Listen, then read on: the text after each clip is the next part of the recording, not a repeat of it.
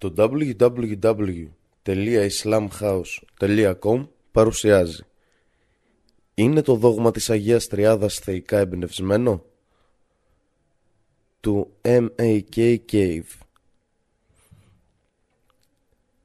Πρόλογος Αυτή η έκδοση είναι το δόγμα της Αγίας Τριάδας θεϊκά εμπνευσμένο θα πρέπει να λειτουργεί ως τροφή για σκέψη για κάθε ορθά σκεπτόμενο άνθρωπο και για τους οπαδούς του σύγχρονου χριστιανισμού.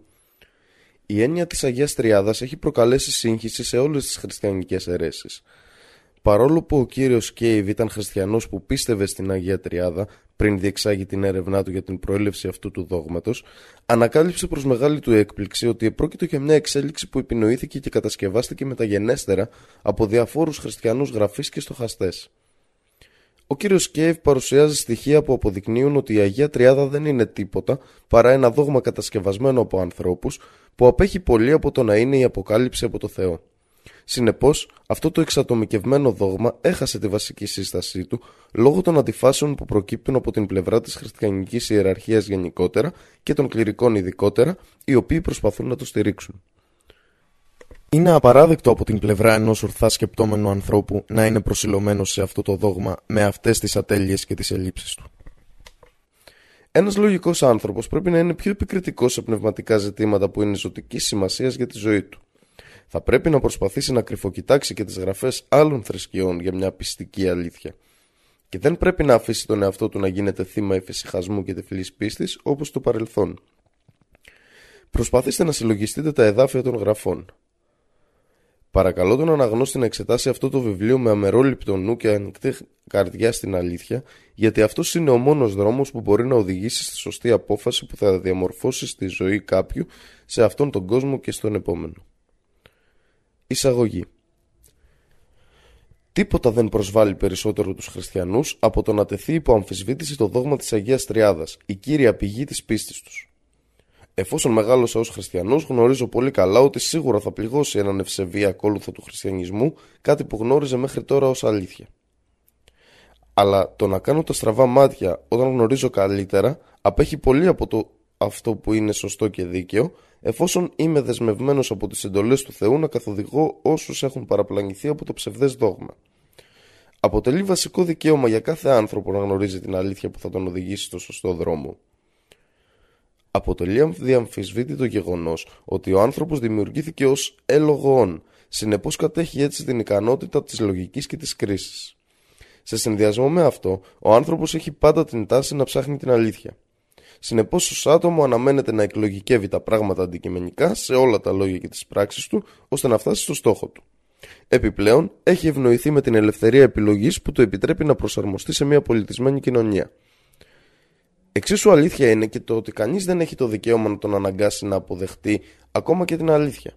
Ωστόσο, αποτελεί ένα είδος αλαζονίας και ισχυρογνωμοσύνης για ένα έλογο να απορρίπτει την αλήθεια. Οι άνθρωποι με αρχές δεν προασπίζονται απλά την αλήθεια, ακόμα και αν αυτή είναι πικρή, αλλά είναι επιπλέον πρόθυμοι να υπερασπιστούν την αλήθεια υπό οποιασδήποτε συνθήκες, μέχρι και στο βαθμό που θα θυσιάσουν τις ίδιες τις ζωές τους για αυτήν. Η Αγία Τριάδα είναι τόσο βαθιά ριζωμένη ανάμεσα στους χριστιανούς που σπάνια θα σκεφτόταν κανείς τις επιπτώσεις του τρία σε ένα Θεό. Παρόλο που η προέλευση της ανήκει στην ιδωλολατρική δοξασία, η πλειοψηφία των χριστιανών δεν αναρωτήθηκαν ποτέ για την ορθότητα ενός τέτοιου δόγματος, μη γνωρίζοντας ότι είναι κατασκευασμένο από ανθρώπους και όχι θεϊκά εμπνευσμένο. Το δόγμα της Αγίας Τριάδας δηλώνει ότι ο Πατέρας είναι Θεός, ο Υιός είναι Θεός, το Άγιο Πνεύμα είναι Θεός και μαζί, αδιέρετα και ομοούσια, όχι αποκλείοντας το ένα το άλλο, διαμορφώνουν έναν Θεό. Η Αγία Τριάδα είναι συνεώνια, χωρίς αρχή ή τέλος και σύνηση. Οι τριαδικοί θεωρούν ότι ο Ιησούς έχει δύο φύσεις, ανθρώπινη και θεϊκή. Πιστεύετε ότι είναι ο Υιός του Θεού και ολοκληρωμένος Θεός, ως το δεύτερο άτομο της θεότητας του δόγματος της Αγίας Τριάδας. Ωστόσο, σε αυτό το βιβλίο οι αναγνώστες θα ανακαλύψουν ότι κάποιες αποκαλυμμένες αλήθειες έχουν διαστρεβλωθεί εσκεμμένα από χριστιανούς στοχαστές, γραφείς, θεολόγους, συγγραφείς, ευαγγελιστές και εκκλησίες, προκειμένου να τεκμηριώσουν τον ισχυρισμό τους αναφορικά με το θεϊκά εμπνευσμένο δόγμα της Αγίας Τριάδας. Πολύ καιρό πριν, ο προφήτης Ιερεμίας προειδοποίησε τους ανθρώπους σχετικά με την αλλίωση που έγινε στην Αποκάλυψη από αυτούς που διδάσκουν τη θρησκεία του Θεού. λέει Πώς λέτε είμαστε σοφοί και ο νόμος του Κυρίου είναι μαζί μας Δέστε, σίγουρα μάταια έγινε αυτό. Το καλάμι των γραφέων είναι αναλυθές. Ιερεμίας 8.8 Όσον αφορά την ψευδή έννοια της λατρείας, ο προφήτης Ιησούς μας επανέλαβε την προειδοποίηση που μας έδωσε ο προφήτης Ισαΐας, αλλά οι άνθρωποι είναι πράγματι τυφλοί και αδιάφοροι. Λέει «Αυτός ο λαός μου πλησιάζει με το στόμα, λόγια του, και με τιμά με τα χείλη. Η καρδιά τους όμως απέχει μακριά από μένα. Μάταια μάλιστα με λατρεύουν, διδάσκοντας διδασκαλίες τις εντολές των ανθρώπων». Κατά Ματθαίων 15, 8 έως 9 η απόφασή μου να ξεκινήσω αυτό το εγχείρημα ξεπίδησε από την αναζήτησή μου για την αλήθεια σχετικά με την έννοια της Αγίας Τριάδας. Η έρευνα δεν περιορίστηκε μόνο στις γραφές, αλλά και σε πραγματείες και άρθρα θρησκευτικών λογίων. Μερικά από τα έργα τους αποδείχθηκαν συγκλονιστικά και έλαβαν έγκριση από χριστιανικές αιρέσεις. Η έρευνα διεξήχθη με ανοιχτό μυαλό σε σύγκριση με την προηγούμενη πίστη μου στο δόγμα της Αγίας Τριάδας. Στην πραγματικότητα, η αρχική ιδέα ήταν να βρω απτές αποδείξεις για να αποδειχτεί η αυθεντικότητα του δόγματος και όχι το αντίστροφο, δεδομένου ότι προερχόταν από τον Θεό. Επιπλέον, προκειμένου να είμαι αντικειμενικός, έχω χρησιμοποιήσει στοιχεία αναφοράς υλικό πάνω στα οποία μπορούσα να βάλω τα χέρια μου. Πράγματι, η στάθμιση των αποδεικτικών στοιχείων από πλευράς μου, ενώ αυτά συνέχιζαν να συσσωρεύονται, λειτουργήσε ως ενδοσκόπηση για μένα. Δυστυχώς, όσο η έρευνα προχωρούσε, το δόγμα της Αγίας Τριάδας που πέρασε από γενιά σε γενιά ως η απόλυτη αλήθεια άρχισε να πεθαίνει. Αν το αποτέλεσμα ήταν ευνοϊκό για το δόγμα, θα είχε φωτίσει την καρδιά μου. Ωστόσο, προς δική μου απογοήτευση, ανακάλυψα ότι ήταν λάθος. Αυτό το κατασκευασμένο δόγμα επινοήθηκε από ανθρώπους για να εξυπηρετήσει ιδιωτελή και κεκτημένα συμφέροντα. Επομένως, όλοι οι προηγούμενοι ισχυρισμοί αποδείχθηκαν εντελώς λάθος. Το δόγμα της Αγίας Τριάδας δεν αντιβαίνει μόνο στις διδασκαλίες των προφητών του Θεού, αλλά είναι επίσης προσβολή για την ανθρώπινη νοημοσύνη, γιατί αντιβαίνει στη λογική και δεν υπάρχει πουθενά στη βίβλο. Τελικά, η πικρή αλήθεια είναι ότι καταρρύπτει τα δόγματα της Αγίας Τριάδας και της Ενσάρκωση μαζί με όλες τις σχετικές δοξασίες. Προκειμένου να λατρεύεις το Θεό σύμφωνα με την αποκαλυμμένη καθοδήγησή του, πρέπει να τις απορρίψεις εντελώς. Η κατάργηση της έννοιας του ενσαρκωμένου Θεού και της Αγίας Τριάδας δεν δυσφημεί τον Ιησού, αλλά τοποθετεί το Θεό στην ύψιστη, μοναδική, εξυψωμένη και απαράμιλη θέση του, ως τη μοναδική θεότητα που αξίζει να λατρεύεται. Ο Ιησούς Χριστός δεν είναι Θεός, αλλά ένας μεγάλος προφήτης και αγγελιαφόρος του Θεού. Προκαλώ τον καθένα και όλους να αναζητήσουν την αλήθεια στο έργο μου, το οποίο θα μπορούσε να ανοίξει τις καρδιές αυτών που επιθυμούν τη σωτηρία. Θεέ μας, μέσα από αυτό το έργο πασχίζουμε να μεταβιβάσουμε τη σωστή έννοια του μηνύματός σου στην ανθρωπότητα. Κύριέ μας, περίλουσέ τους με τις ευλογίες σου και καθοδήγησέ τους στην αλήθεια. Αν κάποτε παραστρατήσαμε, σε παρακαλώ συγχώρεσέ μας και προστάτευσέ τους ανθρώπους από τα σφάλματά μας. Αμήν. Ειδικές αναφορές των μέσων μαζικής ενημέρωσης από το Ηνωμένο Βασίλειο. Σοκάρι έρευνα Αγγλικανών επισκόπων. Μεγάλο σοκ κατέκλυσε ολόκληρη την Αγγλία και το χριστιανικό κόσμο όταν μια αναφορά στην Daily News του Ηνωμένου Βασιλείου με τίτλο Έρευνα σοκ Αγγλικανών Επισκόπων ανέφερε ότι οι περισσότεροι από τους μισούς Αγγλικανούς επισκόπους της Αγγλίας συμφωνούν ότι οι χριστιανοί δεν είναι υποχρεωμένοι να πιστεύουν ότι ο Ιησούς Χριστός ήταν Θεός. Η δημοσκόπηση που διενεργήθηκε σε 31 από τους 39 επισκόπους της Αγγλίας αρνείται τη θεότητα και την Ανάσταση του Ιησού, καθιστώντας έτσι τα δύο πιο θεμελιώδη χριστιανικά δόγματα εντελώς άκυρα. Αποδίδουν αυτές τις απαρχαιωμένες έννοιες σε ανακρίβειες της βίβλου. Όχι Θεός, αλλά ύψιστος αντιπρόσωπος του Θεού. Η έρευνα δηλώνει επίσης ότι 19 στους 31 επισκόπους συμφωνούν ότι ήταν αρκετό να θεωρήσουμε τον Ιησού ύψιστο αντιπρόσωπο του Θεού. Συνεπώς, περισσότεροι από τους μισούς Αγγλικανούς επισκόπους απαλλάχθηκαν από τη βλασφημία και θεώρησαν τον Ιησού απλά ως αγγελιοφόρο. Ο επίσκοπος Τζέγκινς ασκεί έντονη κριτική στα θεμελιωμένα χριστιανικά δόγματα.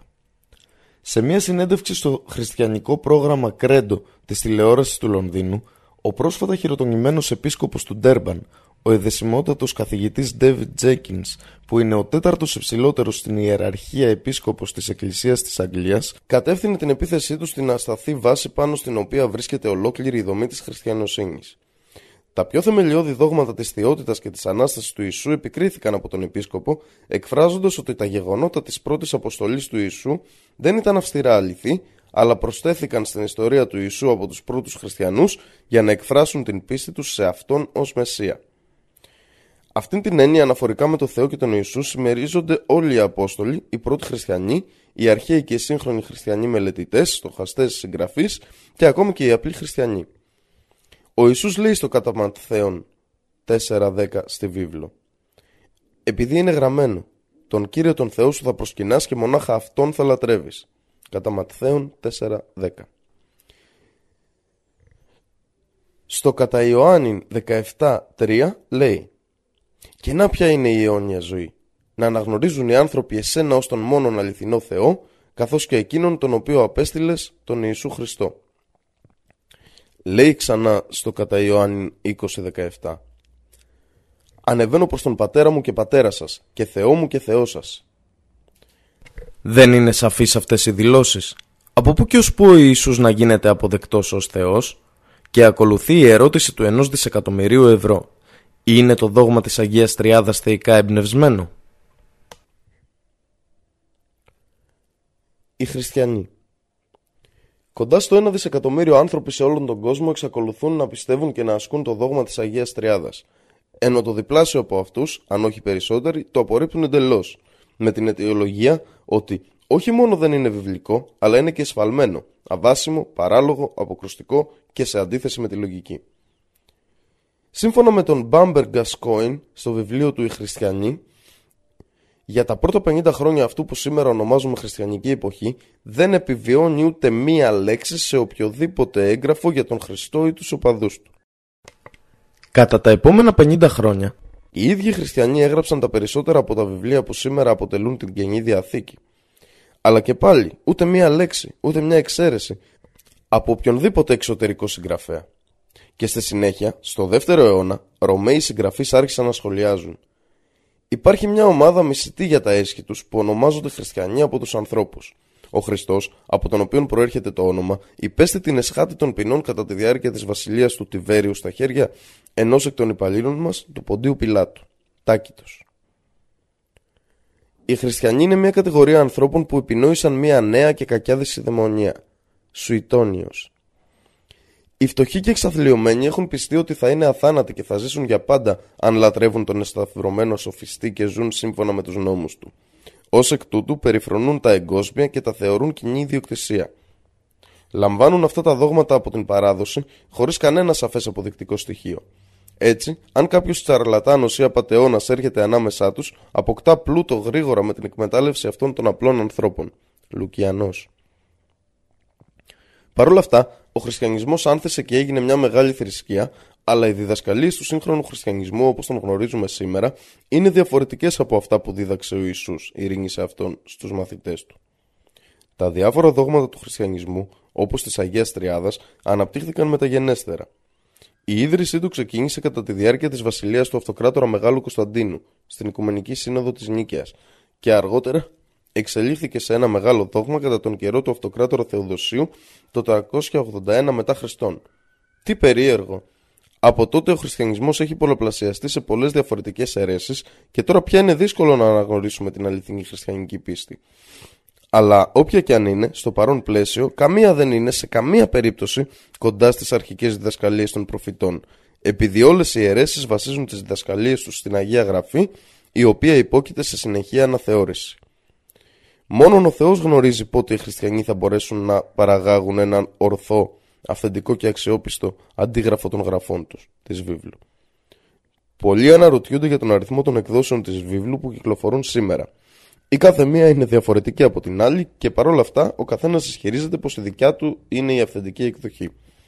Δηλώνουν στον κόσμο ότι η δική τους είναι η εμπνευσμένη από το Θεό. Η άμεση αναφορά τους βρίσκεται στο Τιμόθεος 2, 3, 1 της βίβλου στο οποίο λέει ότι όλες οι γραφές είναι εμπνευσμένες από το Θεό. Μα αυτό που οι χριστιανοί δεν καταλαβαίνουν είναι ότι ουσιαστικά το περιεχόμενο της βίβλου τους δεν είναι γραφές, αλλά μόνο ιστορίες, αφηγήσεις, γεγονότα και παραδόσεις. Το πρόβλημα γίνεται πιο περίπλοκο όταν μαθαίνουμε ότι κάποιες εκδόσεις της βίβλου περιέχουν περισσότερα βιβλία από ό,τι άλλες. Για παράδειγμα, η Ορθόδοξη έκδοση περιέχει 86 βιβλία. Η Χαρισματική έκδοση περιέχει 76 βιβλία.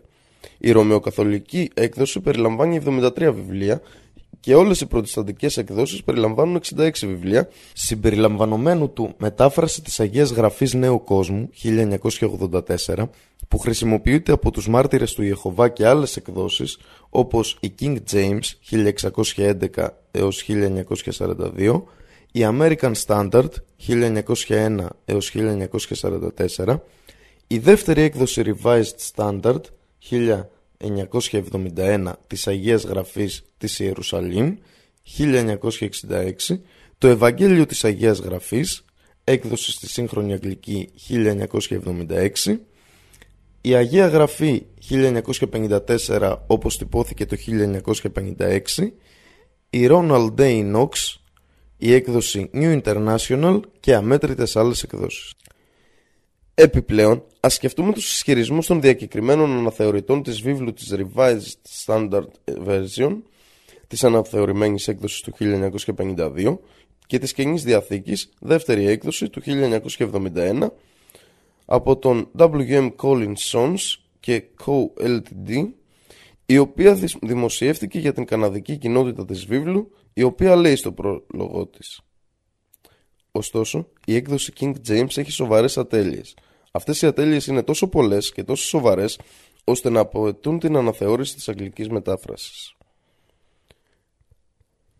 2. Η έκδοση King James της Καινής Διαθήκης βασίστηκε σε ένα ελληνικό κείμενο γεμάτο με λάθη και πρέπει να σκεφτούμε τις κατηγορίες των μαρτύρων του Ιεχωβά στο περιοδικό Ξύπνα το Δεκέμβριο του 1951 το οποίο αναφέρει «Η βίβλος έχει 50.000 λάθη». Και πώς θα σας φαινόταν αν έλεγα ότι σε αντίθεση με αυτό που πιστεύουμε κανένας από τους τέσσερις συγγραφείς του Ευαγγελίου δεν ήταν μαθητής του Ιησού; Στο κατά Λουκάν 6, 14 έως 16 και κατά Μάρκον 3, 17 της Αγίας Γραφής βρίσκουμε τα ονόματα των 12 Αποστόλων του Ιησού.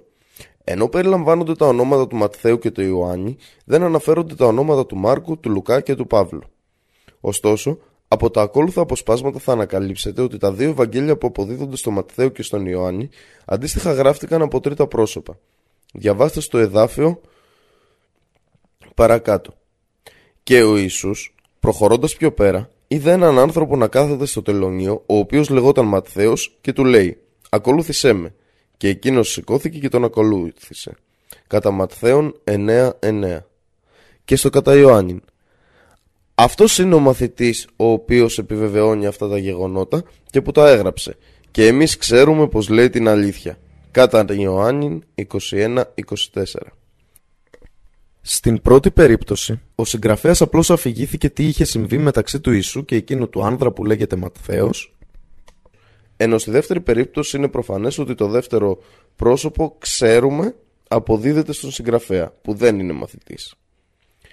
Α αναλογιστούμε τώρα τι λένε δύο χριστιανοί μελετητές σχετικά με το πώς γράφτηκε η Αγία Γραφή.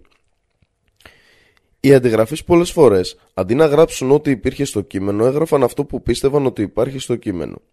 Και πολλές φορές εμπιστεύονταν την άστατη μνήμη τους ή έφτιαχναν ένα κείμενο σύμφωνο με τις απόψεις της σχολής στην οποία ανήκαν. Εκτός από τις εκδόσεις και τις παραπομπές από χριστιανούς πατέρες, ήταν γνωστό ότι υπάρχουν σχεδόν 4.000 ελληνικά χειρόγραφα της βίβλου. Ως αποτέλεσμα, η ποικιλία των αναγνωσμάτων είναι τεράστια και διαφορετική. Έτσι παρήχθησαν τα Ευαγγέλια, κάτι που αντικατόπτριζε με σαφήνεια την αντίληψη των πρακτικών αναγκών της κοινότητας για την οποία γράφτηκαν. Χρησιμοποιούταν το παραδοσιακό υλικό, μα δεν υπήρχε κανένας δισταγμός στην αλλαγή ή στην προσθήκη ή την παράληψη ενός αποσπάσματος που δεν τέριαζε με το σκοπό του συγγραφέα. Το δόγμα της Αγίας Τριάδας το δόγμα της Αγίας Τριάδας βασίζεται στο ότι ο Θεός είναι ένας Θεός, αλλά σε τρία πρόσωπα. Καθένα από αυτά θεωρείται άναρχο, ότι υπάρχει δηλαδή αιωνίως. Καθένα θεωρείται παντοδύναμο, ούτε ισχυρότερο, ούτε πιο αδύναμο από τα άλλα. Καθένα θεωρείται ολοκληρωμένος Θεός με κάθε σημασία των λέξεων που αφορούν τις ιδιότητες του Θεού και όλα είναι ίσα στο χρόνο, τη θέση, την εξουσία και τη γνώση. Αυτό το δόγμα διαμορφώνει τον πυρήνα και τον πυλώνα της χριστιανικής πίστης και υποστηρίζεται από όλες σχεδόν τις χριστιανικές αιρέσεις. Ωστόσο, το δόγμα της Αγίας Τριάδας δεν είναι θεϊκά εμπνευσμένο, αλλά ένα κατασκευασμένο από ανθρώπους δόγμα που επινοήθηκε από τους χριστιανούς το τελευταίο τέταρτο του 4ου αιώνα. Ουσιαστικά ήταν το αποτέλεσμα του συνεδρίου της Κωνσταντινούπολης το 381 μετά Χριστόν, όπου, δι... όπου συμφωνήθηκε το Άγιο Πνεύμα να τοποθετηθεί στην ίδια θέση με τον Θεό και τον Ιησού Χριστό. Η Εγκυκλοπαίδεια Μπριτάνικα αναφέρει ότι η έννοια της ενότητας της ουσίας, ομοούσιον του Θείου Λόγου με τον Θεό Πατέρα, διασφάλισε την πλήρη θεότητα του Ιησού Χριστού. Το μυστήριο του προσώπου του Ιησού Χριστού θα μπορούσε να γίνει αντιληπτό με τη, με τη μορφή δύο φύσεις σε ένα πρόσωπο. Μη προερχόμενο από κάποια αφηρημένη διδασκαλία, αλλά αλλάζει εντός της θείας λειτουργίας σε νέους τύπους και αμέτρητους ύμνους λατρείας, όπως τα λόγια της λειτουργίας του Πάσχα. Ο βασιλεύς των ουρανών εμφανίστηκε στη γη λόγω καλοσύνης προς τον άνθρωπο και σχετίστηκε με τους ανθρώπους. Γιατί πήρε τη σάρκα του από μία αγνή παρθένο και γεννήθηκε από αυτή και έτσι το δέχτηκε. Ένας είναι ο Υιός, διπλός στην ουσία αλλά όχι στο πρόσωπο. Επομένως, αναγγέλλοντάς τον ειλικρινά ως τέλειο Θεό και τέλειο άνθρωπο, ομολογούμε ότι ο Χριστός είναι ο Θεός μας. Το δόγμα του Αθανασίου αναφέρει Υπάρχει ένα πρόσωπο του Πατέρα, άλλο του Ιού και άλλο του Αγίου Πνεύματος.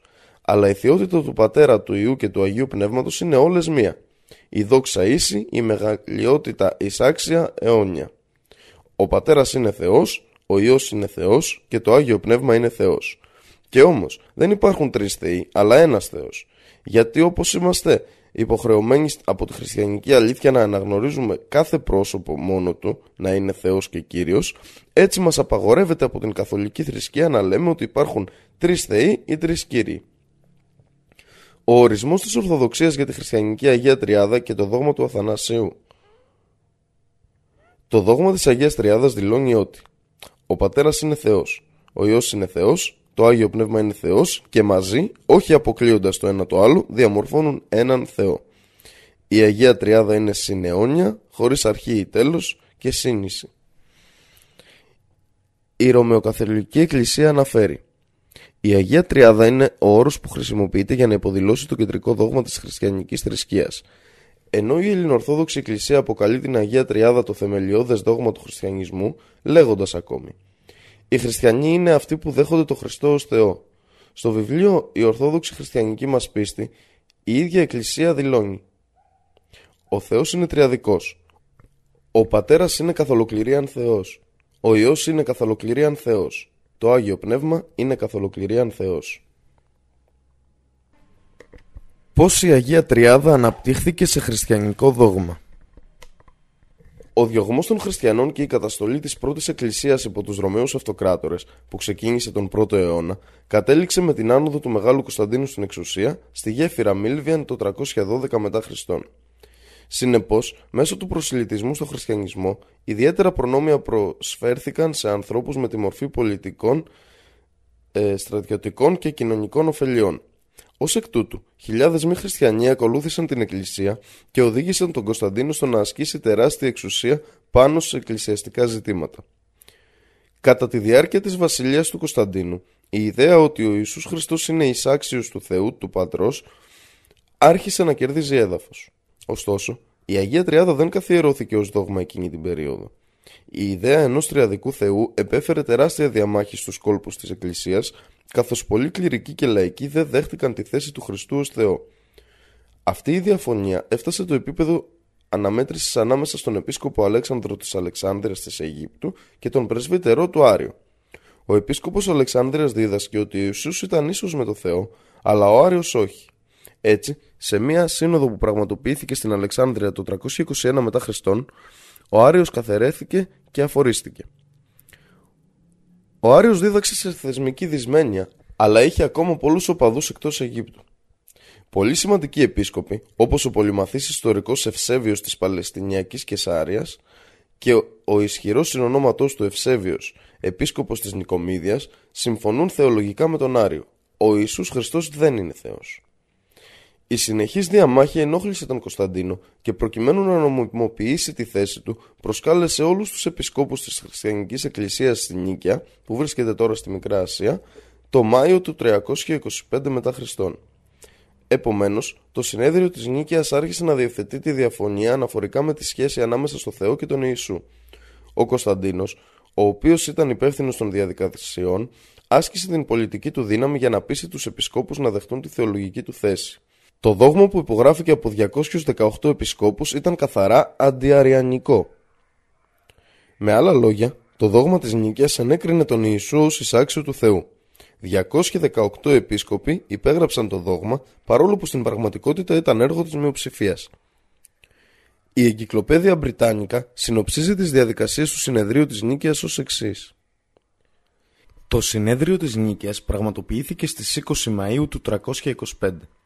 Ο ίδιος ο Κωνσταντίνος ηγούταν καθοδηγώντας ενεργώς τη συζήτηση και έθεσε προσωπικά, αναμφίβολα με προτροπή του Οσίου, τον κρίσιμο τύπο που εκφράζει τη σχέση του Χριστού με το Θεό στο δόγμα που εκδόθηκε από το συνέδριο, ομοούσιο του πατρός.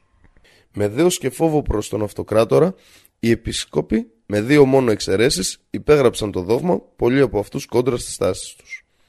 Ο Κωνσταντίνος θεώρησε την απόφαση της νίκης θεϊκά εμπνευσμένη. Όσο ζούσε, κανείς δεν τόλμησε να προκαλέσει δημόσια το δόγμα της νίκαιας, αλλά δεν ακολούθησε η αναμεωνόμενη ομόνια. Το δόγμα της νίκαιας. Πιστεύω εις ένα Θεόν, Πατέρα Παντοκράτορα, ποιητήν ορατών τεπάντων και αοράτων, και εις έναν Κύριον Ιησούν Χριστόν, τον Υιόν του Θεού, τον εκ του Πατρός γεννηθέντα, από την ουσίαν του Πατρός. Θεόν εκ Θεού, φως εκ φωτός, Θεόν αληθινών εκ Θεού αληθινού, γεννηθέντα ου ποιηθέντα, ομοούσιον το Πατρί, διότι τα πάντα εγένετο, ποιητήν ουρανού και γης.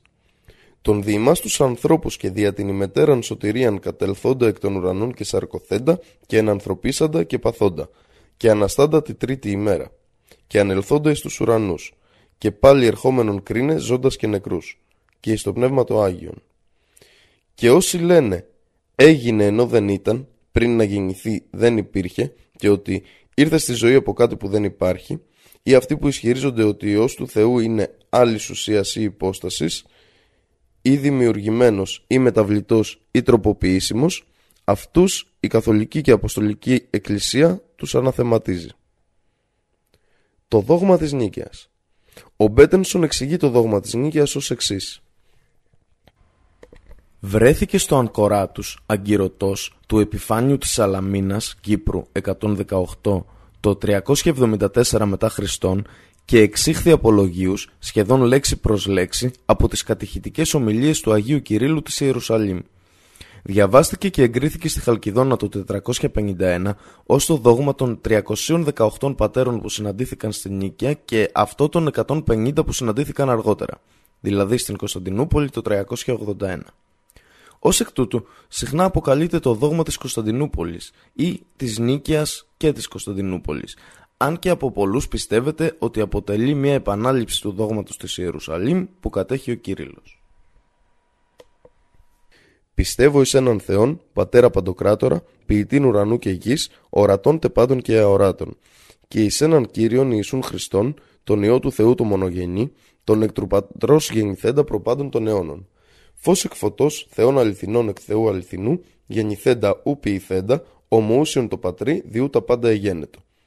Τον διημάς τους ανθρώπους και δια την ημετέραν σωτηρίαν κατελθόντα εκ των ουρανών και σαρκοθέντα εκ πνεύματος Αγίου και Μαρίας της Παρθένου και ενανθρωπίσαντα. Σταυρωθέντα τε υπερημών επί ποντίου Πιλάτου και παθόντα και τα φέντα και αναστάντα τη τρίτη ημέρα κατά τα σγραφάς και ανελθόντα εις τους ουρανούς και καθεζόμενον εκ δεξιών του πατρός. Και πάλιν ερχόμενον με τα δόξης κρίνε ζώντας και νεκρούς, ού της βασιλείας σου καίστε τέλος. Και στο πνεύμα το Άγιον, το Κύριον, το Ζωοποιόν, το εκ του, το εκ του πατρός εκπορευόμενον, το συν πατρί και ιό συμπροσκυνούμενον και συνδοξαζόμενον, το λαλήσαν δια των προφητών. Εις μίαν Αγίαν, Καθολικήν και Αποστολικήν Εκκλησίαν, ομολογώ εν βάπτισμα εις άφεση αμαρτιών, προσδοκώ Ανάσταση νεκρών και ζωή του μέλλοντος αιώνος. Αμήν. Παρόλο που το συνέδριο των επισκόπων δέχτηκε το δόγμα της νίκαιας, δεν υπήρχε καμία αναφορά στην Αγία Τριάδα. Η διαμάχη αναφορικά με τη φύση του Ιησού συνεχίστηκε για αρκετές δεκαετίες. Το έτος 381 μετά Χριστόν, μια δεύτερη οικουμενική σύνοδος πραγματοποιήθηκε στην Κωνσταντινούπολη. Αυτή η σύνοδος υιοθέτησε το δόγμα της νίκαιας, δηλώνοντας ότι ο Ιησούς και ο Θεός ήταν ίσοι, συνεώνιοι και δηλώνοντας επίσης τη θεότητα του Αγίου Πνεύματος. Το δόγμα της Αγίας Τριάδας καθιερώθηκε επίσημα ως ο ακρογωνιαίος λίθος της χριστιανικής πίστης για τους επόμενους 15 αιώνες. Σημείωση. Όπως στην προσευχή του Κυρίου, κατά Ματθαίων 6, 9-13, όλοι οι Ρωμαιοκαθολικοί απαιτείται να απομνημονεύσουν το δόγμα της νίκαιας, το οποίο συμπεριέλαβαν στις προσευχές τους. Ο αυτοκράτορας Θεοδόσιος κατέστησε την πίστη στον χριστιανισμό ως ζήτημα αυτοκρατορικής εντολής. Θέλημά μα είναι όλοι οι άνθρωποι, τους οποίους κυβερνούμε, να ασκούν αυτήν τη θρησκεία, την οποία μετάδοσε στους Ρωμαίους ο Απόστολος Πέτρος. Πρέπει να πιστεύουμε στη μοναδική θεότητα του Πατρός, του Ιού και του Αγίου Πνεύματος υπό την έννοια της ίσης μεγαλειότητας και της Αγίας Τριάδας. Διατάζουμε ότι όσοι άνθρωποι ακολουθήσουν αυτόν τον κανόνα θα υιοθετούν το όνομα των καθολικών χριστιανών. Οι υπόλοιποι, ωστόσο, τους οποίους έχουμε επιδικάσει ως τρελούς και παράφρονες, να διατηρούν την ατιμία των αιρετικών δογμάτων, ο τόπος συγκέντρωσής τους να μην λαμβάνει το όνομα των εκκλησιών και να πλήττονται πρωτίστως από τη θεία εκδίκηση και δευτερευόντως από την τιμωρία της δικής μας πρωτοβουλίας. Θα αναλάβουμε σύμφωνα με τη θεία δίκη. Ακολούθως, το δόγμα της λατρείας της Παναγίας ως η μητέρα του Θεού και φορέα του Θεού είχε επίσης διατυπωθεί στο δεύτερο συνέδριο της Κωνσταντινούπολης 553 μετά Χριστόν και προσθέθηκε ο τίτλος της αιωνίου Παρθένου.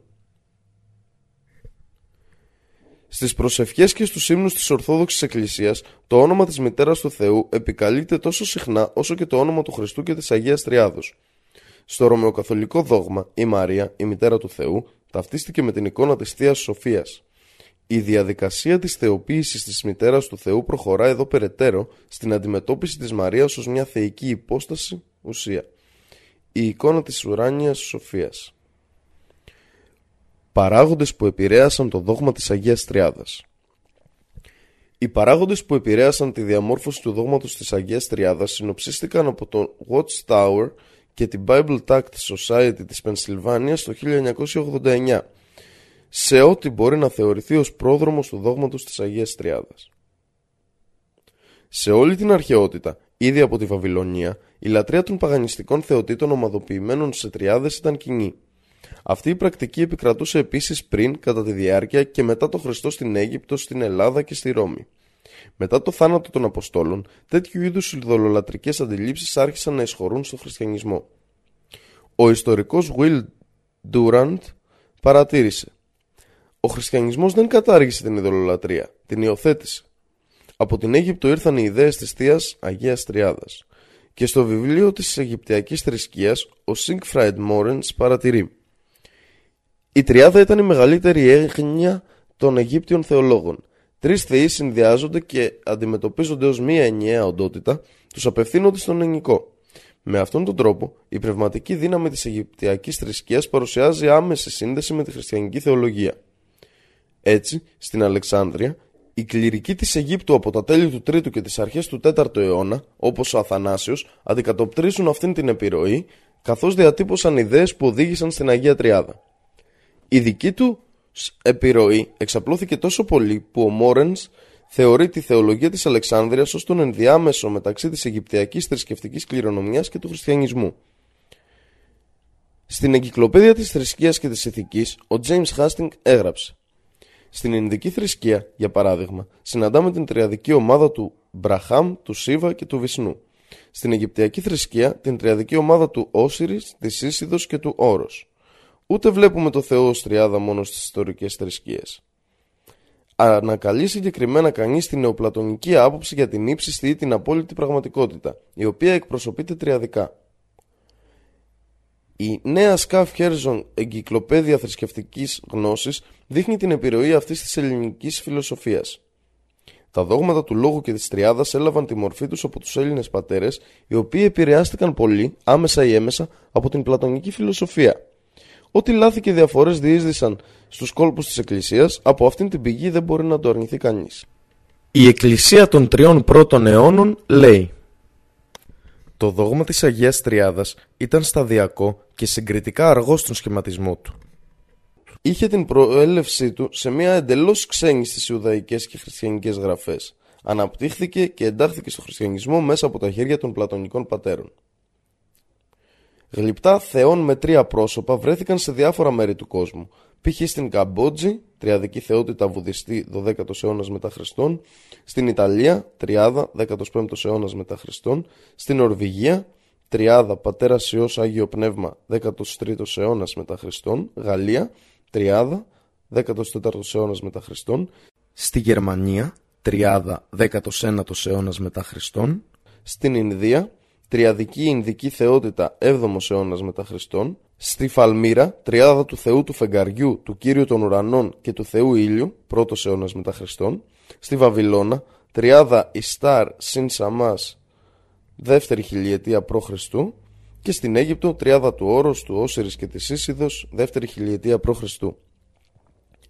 Αιτιολόγηση της Αγίας Τριάδος από τους Τριαδικούς Γίγαντες της χριστιανοσύνης, σε μια προσπάθεια για τη διάσωση της Αγίας Τριάδας, προσπάθησαν με όλα τα διαθέσιμα μέσα να δικαιολογήσουν το δόγμα.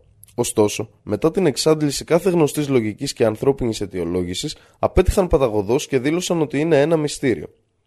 Οι ακόλουθες είναι ορισμένες από τις δηλώσεις που δόθηκαν από επικεφαλείς εκκλησιών, διαπρεπείς χριστιανούς θεολόγους και γνωστούς συγγραφείς που προσπάθησαν με τόλμη να την υπερασπιστούν.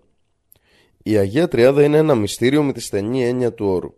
Καθώς η λογική από μόνη τη δεν μπορεί να αποδείξει την ύπαρξη ενός τριαδικού Θεού, η Αποκάλυψη το επιβεβαιώνει.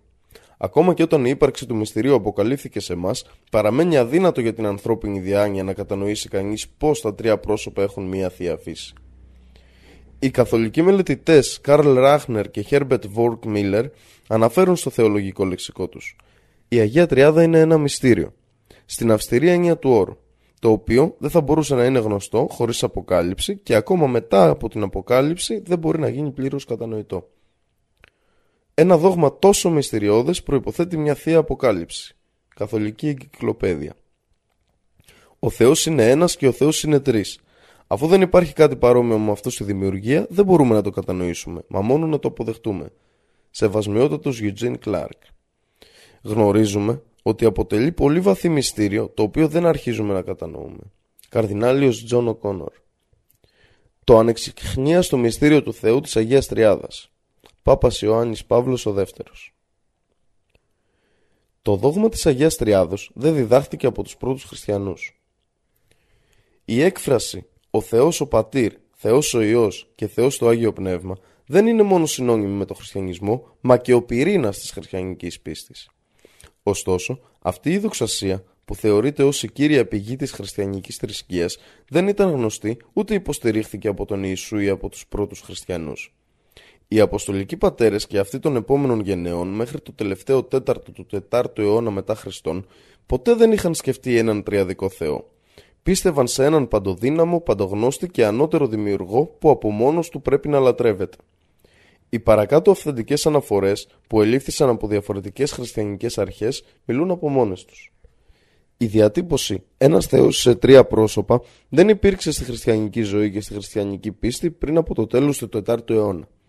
Αλλά είναι ακριβώς αυτή η διατύπωση που έχει την πρώτη αξίωση για τον τίτλο του τριαδικού δόγματος.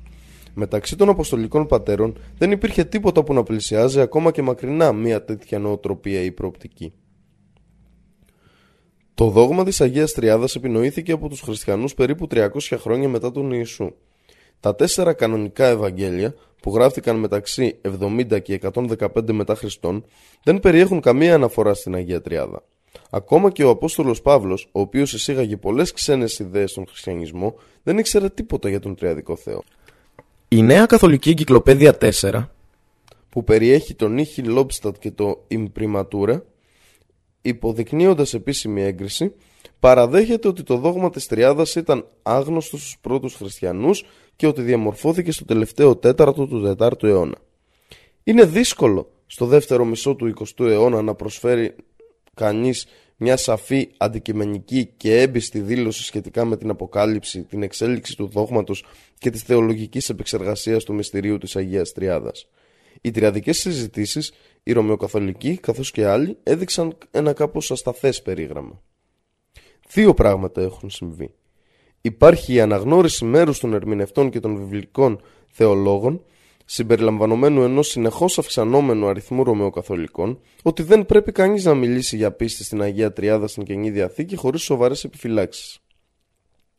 Υπάρχει επίσης η στενή παράλληλη αναγνώριση από την πλευρά των ιστορικών του δόγματος και των συστηματικών θεολόγων ότι όταν κάποιος κάνει λόγο για την πίστη στην Αγία Τριάδα, έχει μετακινηθεί από την περίοδο των χριστιανικών καταβολών στο τελευταίο τέταρτο του 4ου αιώνα, που μόλις τότε αποφασίστηκε από την Εκκλησία αυτό που ονομάζεται οριστικό τριαδικό δόγμα, χωρίς όμως καμία λογική απόδειξη. Ένας Θεός σε τρία πρόσωπα.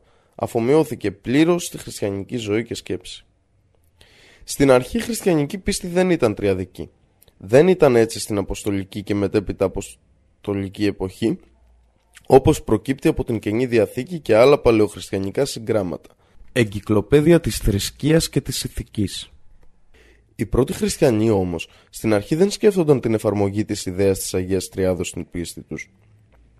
Κατήθυναν τις προσευχές τους προς τον Θεό Πατέρα και τον Ιησού Χριστό, τον Υιό του Θεού και αναγνώριζαν το Άγιο Πνεύμα. Αλλά δεν υπήρχε καμία σκέψη από αυτά τα τρία να είναι μία πραγματική τριάδα, σύνησα και ενωμένα σε ένα ο παγανισμός στον χριστιανισμό μας. Διδάσκει η βίβλος το δόγμα της Αγίας Τριάδας. Ενώ η Αγία Γραφή κηρύττεται και πιστεύεται ως ο Λόγος του Θεού, δεν περιέχει το περίφημο δόγμα της Αγίας Τριάδας.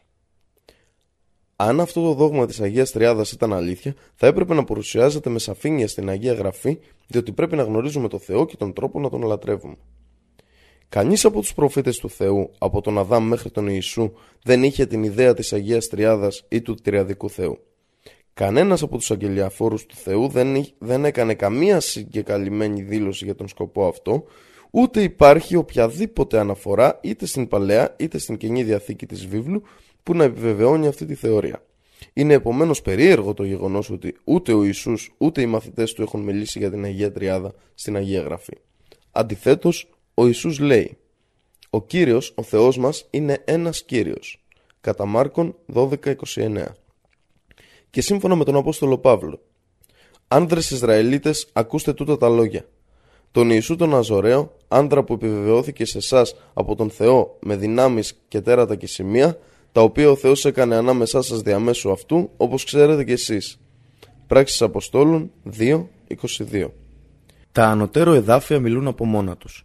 Γιατί πρέπει κάποιος να προσπαθεί να κατανοήσει ένα δόγμα γεμάτο σύγχυση, όταν χριστιανοί μελετητές της υψηλότερης θέσης δεν είναι σε θέση να το ερμηνεύσουν ή να το εξηγήσουν με τρόπο κατανοητό; Ο Ιησούς είχε προφητεύσει δικαίως αυτό το είδος του προβλήματος στον κατά Ματθαίον Ευαγγέλιο 15.8-9. Αυτός ο λαός με πλησιάζει με το στόμα, με τα λόγια του και με τιμά με τα χείλη. Η καρδιά τους όμως απέχει μακριά από μένα. Μάταια μάλιστα με λατρεύουν, διδάσκοντας διδασκαλίες τις εντολές των ανθρώπων. Κατά Ματθαίον 15.8.9 Επιπλέον αυτό ακολούθησε η επιστολή του Απόστολου Παύλου. Επειδή θα έρθει καιρός όταν δεν θα υποφέρουν την υγιένουσα διδασκαλία, αλλά θα συγκεντρώσουν στον εαυτό τους ένα σωρό δασκάλους, σύμφωνα με τις δικές τους επιθυμίες, για να γαργαλίζονται στην ακοή και από μεν την αλήθεια θα αποστρέψουν την ακοή τους, προς δε του μύθους θα εκτραπούν. Β προς Τιμόθεων 4, 3 έως 4 Επίσης διαβάζουμε στην προστήτων. Ομολογούν ότι γνωρίζουν το Θεό, με τα έργα όμως τον αρνούνται, καθώς είναι ευδελικτοί και απεχθείς και σε κάθε έργο αγαθό αδόκιμοι. Προστήτων 1, 16 Εν μέσω αυτού του διλήμματος, μεγάλα μυαλά μεταξύ των χριστιανών έχουν εξαντλήσει κάθε γνωστή λογική για να συνηγορήσουν στο δόγμα της Αγίας Τριάδας, αλλά απέτυχαν παταγωδώς και στη συνέχεια δήλωσαν ότι είναι ένα μυστήριο. Ωστόσο, η λατρεία του παντοδύναμου Θεού δεν μπορεί να διαιρεθεί. Ο Θεός θέλει ο άνθρωπος να τον λατρεύει μόνο σύμφωνα με τη Θεία Καθοδήγησή του. Όντως ο είδος δίκαιο, συνάγεται ότι η δικαιοσύνη του απαιτεί ότι το μήνυμά του πρέπει να είναι σαφές και απλό στη μορφή.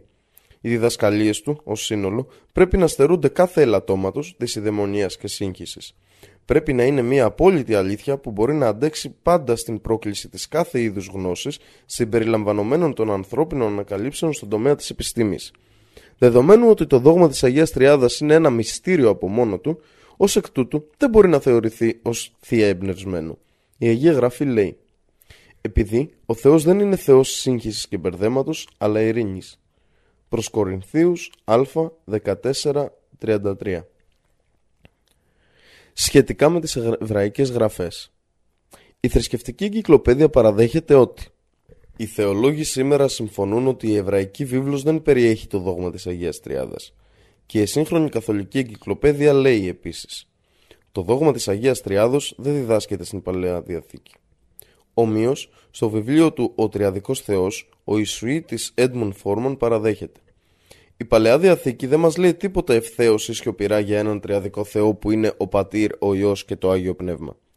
Δεν υπάρχουν ενδείξεις ότι οποιοδήποτε ιερός συγγραφέας υποψιάστηκε ποτέ την ύπαρξη μιας Αγίας Τριάδος εντός της θεότητας. Ακόμη και το να δει κανείς στην Παλαιά Διαθήκη προτάσεις ή προβλέψεις ή συγκεκαλυμμένα σημάδια για την Τριάδα είναι πέρα από την ερμηνεία των λόγων και τις προθέσεις των ιερών συγγραφέων. Σχετικά με την ελληνική γραφή Η θρησκευτική εγκυκλοπαίδεια λέει Οι θεολόγοι σήμερα συμφωνούν επίσης ότι η Καινή Διαθήκη δεν περιέχει το δόγμα της Αγίας Τριάδος. Ο Ισουήτης Φόρμαν αναφέρει οι συγγραφείς της Καινής Διαθήκης δεν μας δίνουν κανένα επίσημο ή διαμορφωμένο δόγμα για την Αγία Τριάδα, καμία σαφή διδασκαλία ότι στον έναν Θεό υπάρχουν τρία ίσα θεία πρόσωπα.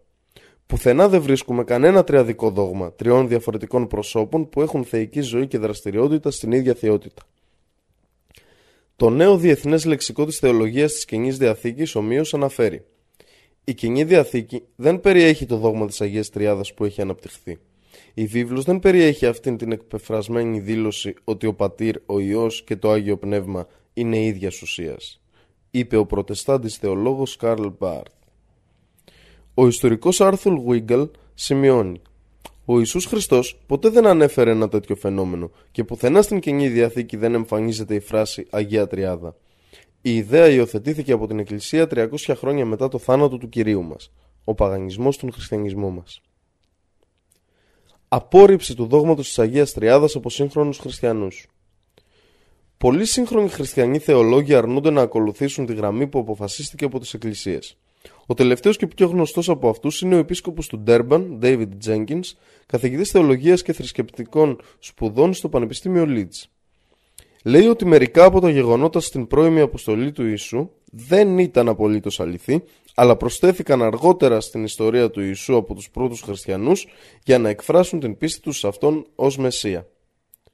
Ο καθηγητής Τζον Χικ λέει «Αυτό που η Ορθοδοξία ανέπτυξε ως τις δυο φύσεις του Ιησού, θεία και ανθρώπινη, που συνυπάρχουν στην ιστορική κληρονομιά του προσώπου του Ιησού Χριστού, παραμένει ένα σύνολο λέξεων χωρίς αποδοτέο νόημα. Λέει επίσης γιατί αν πούμε χωρίς επεξήγηση ότι ο ιστορικός Ιησούς από την Ναζαρέτ ήταν επίσης Θεός, αυτά τα λόγια θα είναι χωρίς σημασία. Είναι όπως να πούμε ότι ένας κύκλος που ζωγραφίζεται με μολύβι πάνω σε ένα χαρτί είναι ταυτόχρονα και τετράγωνο. Ένα τέτοιο ιδίωμα πρέπει να ελεγχθεί από την επιστήμη της ερμηνείας των λέξεων και στη γλώσσα που έχει χρησιμοποιηθεί για να μπορεί να ερμηνεύσει την ενσάρκωση και κάθε περιεχόμενο που έχει προταθεί μέχρι στιγμής πρέπει να απορριφθεί. Συνέχισε να λέει ότι η Θεία Ενσάρκωση είναι μια μυθολογική ιδέα. Είπε πάλι Χρησιμοποιώ τον όρο μύθος με την εξής έννοια. Μύθος είναι μια ιστορία που λέγεται αλλά που δεν είναι κυριολεκτικά αληθής ή μια ιδέα ή μια εικόνα που αποδίδεται σε κάποιον ή κάτι αλλά που κυριολεκτικά δεν του ταιριάζει. Το ότι ο Ιησούς ήταν Θεός, ο Υιός ενσαρκωμένος, δεν είναι κυριολεκτικά αλήθεια, δεδομένου ότι δεν έχει κυριολεκτική έννοια, αλλά πρόκειται για μια εφαρμογή κάποιας μυθολογικής έννοιας στον Ιησού, της οποίας η λειτουργία είναι ανάλογη με αυτή της έννοιας της Θείας Ιότητας, που αποδιδόταν κατά την αρχαιότητα σε κάποιον βασιλιά. Τα λόγια του Βίκτορ Πολ Βιέρ Βάιλ στο βιβλίο του «Ο Ιησούς Χριστός δεν είναι Θεός» είναι τα εξής. Λέω ότι ο Ιησούς Χριστός δεν είναι Θεός, αλλά ο Υιός του Θεού. Δεν είναι συνεώνη, χωρίς αρχή και τέλος, και δεν είναι εισάξι. Ο Ιησούς Χριστός δεν ήταν κυριολεκτικά με τον Θεό στην αρχή, ούτε αυτός έχει όλες τις ιδιότητες του Θεού. Ο Βίκτορ Πολ Βιέρ Βάιλ σχολιάζει εμφατικά. Προτού κλείσω, θα κάνω μια κατάθεση ψυχής. Το να λέω ότι ο Ιησούς δεν είναι Θεός δεν μειώνει στο μυαλό μου τη σημασία και τη σημαντικότητα του Ιησού με κανέναν τρόπο αλλά εξυψώνει το Θεό, τον Πατέρα του Κυρίου μας Ιησού Χριστού, στην μοναδική, ύψιστη και απαράμιλη θέση του. Ο Πατέρας είναι αποκλειστικά Θεός. Πιστεύω ότι ο Ιησούς δημιουργήθηκε από τον Θεό, ότι ήταν ο Μεσσίας, χρησμένος και αγγελιαφόρος του Θεού, ότι ήταν ο Λόγος του Θεού που μεταβιβάστηκε στη Μαρία και ένα πνεύμα από Αυτόν. Δεν τον αποδέχομαι ως Θεό ή ενσαρκωμένο Θεό, Υιό του Θεού, ούτε Θεό, τον Υιό. Ο Θεός και ο Ιησούς είναι ξεχωριστά και διαφορετικά όντα. Ο Θεός είναι ο δημιουργός και ο Ιησούς το δημιουργηθένον. Είναι από διαφορετικές ουσίες και άνηση στο χρόνο, την εξουσία, τη γνώση και τη θέση. Οι αμέτρητες δηλώσεις του Ιησού και αυτές των προηγούμενων προφητών του Θεού που βρίσκονται στη βίβλο καταργούν και τις έννοιες του ενσαρκωμένου Θεού και του δόγματος της Αγίας Τριάδας. Ό,τι αντιβαίνει στις δηλώσεις μου δεν είναι παραφήμες που δημιούργησαν μεμονωμένα άτομα που χρειάζονταν για να τεκμηριώσουν τους ισχυρισμούς τους. Οι αποδείξεις που έχουν στη διάθεσή τους είναι στην καλύτερη περίπτωση παρεμβολές, αντιφάσεις και παραποιήσει που εισήλθαν στα πρωτότυπα Ευαγγέλια του Ιησού και στα πρώτα μηνύματα του Θεού. Ο Ιησούς δεν είναι Θεός, αλλά μόνο ένας σπουδαίος προφήτης και αγγελιαφόρος του Θεού. Διδασκαλίες των προφητών του Θεού. Περιέργως, Κανένας από τους προφήτες πριν ή μετά τον Ιησού δεν δίδαξε το δόγμα της Αγίας Τριάδος. Αντίθετα, διακήρυσαν τη μοναδικότητα του Θεού. Ο Θεός μόνο είναι υπερβατικός. Είναι ο παντοδύναμος και δημιουργός των πάντων, ορατών και αοράτων και δεν έχει κανέναν εταίρο, συνεργάτη, μέτοχο, συγγενή, απόγονο ή βοηθό στη θεότητά του. Αυτός μόνο είναι ο φροντιστής και συντηρητής ολόκληρης της δημιουργίας. Τα παρακάτω συνιστούν τις διδασκαλίες των προφητών του Θεού. Ο προφήτης Μωυσής λέει «Τώρα γνωρίζω ότι ο Κύριος είναι μέγας περισσότερο από όλους τους θεούς, επειδή στο πράγμα για το οποίο υπερπανεύτηκαν στάθηκε ανώτερός τους. Ελευθέρωσε το λαό του κάτω από τα χέρια των Αιγυπτίων». Έξοδος 18.11 Άκουλαε του Ισραήλ. Ο Κύριος, ο Θεός μας, είναι ένας Κύριος και θα αγαπάς τον Κύριο του τον Θεό σου με ολόκληρη την καρδιά σου και με ολόκληρη την ψυχή σου και με ολόκληρη τη δύναμή σου. Και αυτά τα λόγια που εγώ σήμερα σε προστάζω θα είναι στην καρδιά σου και θα τα διδάσκεις με επιμέλεια στα παιδιά σου και θα μιλάς για αυτά όταν κάθεσαι στο σπίτι σου, όταν περπατάς στον δρόμο και όταν πλαγιάζεις και όταν σηκώνεσαι. Θα τα δέσεις σαν σημάδι στο χέρι σου και θα τα έχεις ως έμβλημα στο μέτωπό σου ανάμεσα στα μάτια σου και θα τα γράψεις επάνω στους παραστάτες του σπιτιού σου και επάνω στις πύλες της πόλης σου. Δευτερονόμιο 6, 4 έως 9 Προσέξτε τους εαυτούς σας, μήπως κάποτε λησμονήσετε τη Διαθήκη του Κυρίου του Θεού σας που έκανε σε εσάς και κάνετε για τον εαυτό σας είδωλο, εικόνα κάποιου, την οποία ο Κύριος ο Θεός σου απαγόρευσε. Γιατί ο Κύριος ο Θεός σου είναι φωτιά που κατατρώει, είναι Θεός ζηλότυπος. Δευτερονόμιο 4.23 η ίδια έννοια για τον Θεό επιβεβαιώνεται από τον Ιησού. Ο Κύριος ο Θεός μας είναι ένας και μοναδικός Κύριος. Κατά Μάρκον 12.29 Και οι δύο προφήτες υπογραμμίζουν με έμφαση το γεγονός ότι ο Κύριος τους και ο Κύριος μας είναι ένας Θεός. Αξίζει επίσης να αναφέρουμε ότι υπάρχει κάτι στις δηλώσεις τους που αποδεικνύει ότι κανένας από αυτούς δεν μοιράζεται τη θεότητα. Δεν υπάρχει ιερός όπως ο Κύριος επειδή δεν υπάρχει άλλος εκτός από σένα, ούτε υπάρχει βράχος όπως ο Θεός μας. Α Σαμουήλ 2.2 Ο προφήτης Δαβίδ λέει στους ψαλμούς της βίβλου «Και ας γνωρίζουν ότι εσύ, το οποίο το όνομα είναι Κύριος, είσαι ο μόνος ύψιστος επάνω σε ολόκληρη τη γη». Ψαλμή 83.19 Ευλογεί ο ψυχή μου τον Κύριο. Κύριε Θεέ μου, με μεγαλύνθηκες υπερβολικά Τιμή και μεγαλοπρέπεια είσαι εντυμένος. Ψαλμή 104.1 Αυτός είναι ο Κύριος ο Θεός μας. Ψαλμή 105.7 Ο Θεός είναι ο Κύριος και μας έδειξε φως. Ψαλμή 118.27 Εσύ είσαι ο Θεός μου και θα σε δοξολογώ. Ψαλμή 118.28 Ο προφήτης Σολομών είπε «Αρχής σοφίας είναι ο φόβος του Κυρίου και επίγνωση των Αγίων η φρόνηση. Παριμίε 9-10 Τα ακόλουθα λόγια αποδίδονταν συχνά στον προφήτη Σολομώντα. Να φοβάσαι τον Θεό και να τηρείς τις εντολές σου δεδομένου ότι αυτό είναι το παν του ανθρώπου. Εκκλησιαστής 12-13 Ο προφήτης Ισαΐας λέει Ο αιώνιος Θεός, ο Κύριος, ο δημιουργός των άκρων της γης. Ισαΐας 40-28 Σίγουρα, μόνο ο δημιουργός είναι ο Θεός, που δημιούργησε τα πάντα, όλο το σύμπαν και το περιεχόμενό του, χιλιάδες χρόνια πριν από την έλευση του Ιησού. Ο ίδιος ο Ιησούς δημιουργήθηκε από τον Θεό και το ίδιο ισχύει και για το Άγιο Πνεύμα. Στην πραγματικότητα δεν υπήρχε τριάδα μέχρι που διατυπώθηκε από τους ανθρώπους κατά τον 3ο αιώνα μετά Χριστόν.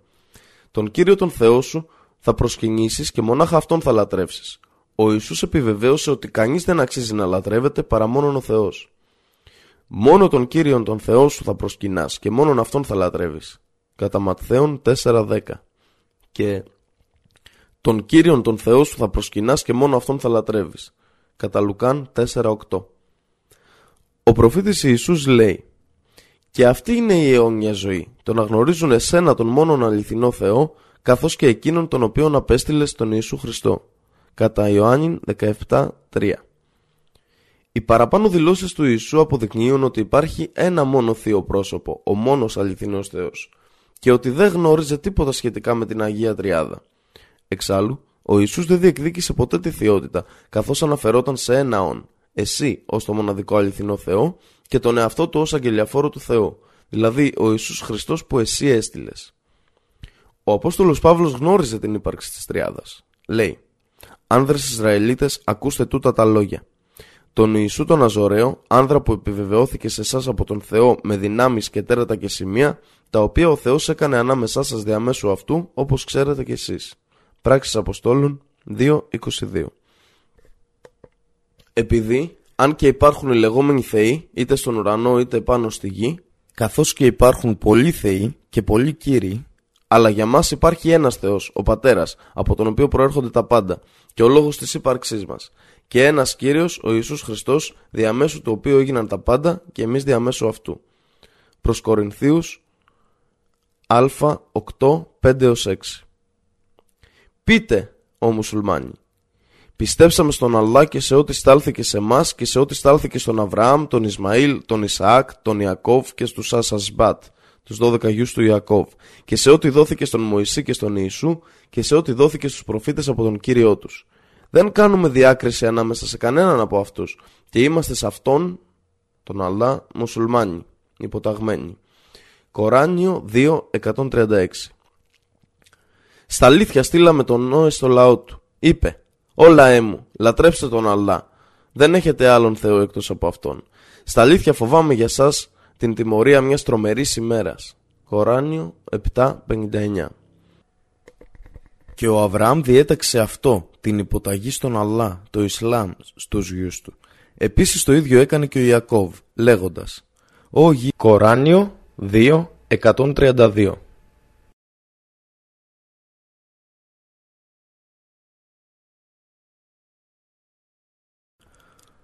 Ο Αβραάμ δεν ήταν Εβραίος ούτε Χριστιανός, αφού ήταν πριν από τον Χριστιανισμό και τον Ιουδαϊσμό. Μα ήταν Χανίφαν, ορθός στη διδασκαλία του Αλλά μακριά από όλες τις ψεύτικες θρησκείες και ήταν μουσουλμάνος υποταγμένος στη βούληση του Αλλά και δεν ήταν από αυτούς που απέδωσαν εταίρους στον Αλλά, ειδωλολάτρες. Κοράνιο 3.67 Ή μήπως ήσασταν μάρτυρες όταν ο θάνατος ήρθε στον Ιακώβ; Ιδού, είπες στους γιους του. Ποιον θα λατρεύετε μετά από μένα, μετά το θάνατό μου; Είπαν, θα λατρεύουμε τον Θεό σου και τον Θεό των πατέρων σου, τον, του Αβραάμ, του Ισμαήλ και του Ισαάκ, τον έναν αληθινό Θεό και σε αυτόν είμαστε μουσουλμάνοι, υποταγμένοι στη βούλησή του. Κοράνιο 2.133 Και στους Αντ στείλαμε τον αδερφό τους Σχούντ. Αυτός είπε «Όλα έμου, λατρεύετε τον Αλλά. Δεν έχετε άλλον Θεό εκτός από Αυτόν. Μα δεν φοβάστε τον Αλλά». Κοράνιο 7.65 και στους Ταμούντ στείλαμε τον αδελφό του Σάλιχ. Αυτός είπε «Όλα έμου, λατρεύετε τον Αλλά, δεν έχετε άλλον Θεό εκτός από Αυτόν». Κοράνιο 7.73 Και στους Μάντιαν στείλαμε τον αδελφό τους Σουχάιμπ. Αυτός είπε «Όλα έμου, λατρεύετε τον Αλλά, δεν έχετε άλλον Θεό εκτός από Αυτόν». Κοράνιο 7.85 Ο προφήτης Ιησούς είπε στο Ιερό Κοράνιο στα αλήθεια ο Αλλά είναι ο Κύριος μου και Κύριος σας. Έτσι να λατρεύετε Αυτόν, αυτός είναι ένας ίσιος δρόμος. Κοράνιο 351 Ο Ιησούς δεν ήταν χριστιανός, ήταν Εβραίος. Δεν κήρυτε μια νέα πίστη, αλλά δίδασκε τους ανθρώπους να πράττουν το θέλημα του Θεού. Και κατά τη γνώμη του, καθώς επίσης και κατά αυτή των Εβραίων, το θέλημα του Θεού βρίσκεται στο νόμο και σε άλλα βιβλία των γραφών. Τι λέει η βίβλος για τον Θεό και τον Ιησού; Τα ακόλουθα αποσπάσματα από την Αγία Γραφή προβάλλουν την αληθινή φύση του Θεού και του Ιησού. Είναι σαφές πλέον ότι μόνο ο Θεός είναι ο ύψιστος, ο άρχον, ο αλάνθαστος και ο υπερβατικός. Ο Ιησούς, ένα πεπερασμένο όν, υπέφερε από τις ανάγκες του και υπόκειται στη βούληση του Θεού. Όλες οι δηλώσεις και οι ενέργειές του δείχνουν σαφώς την υποταγή του στο Θεό. 1. Μαρτυρία της βίβλου για το Θεό. Οι διδασκαλίε της Παλαιάς και της Καινής Διαθήκης είναι ουσιαστικά μονοθεϊτιστικέ, και έτσι η Καινή Διαθήκη δεν ταλατεύεται από τον έναν στον τριαδικό Θεό.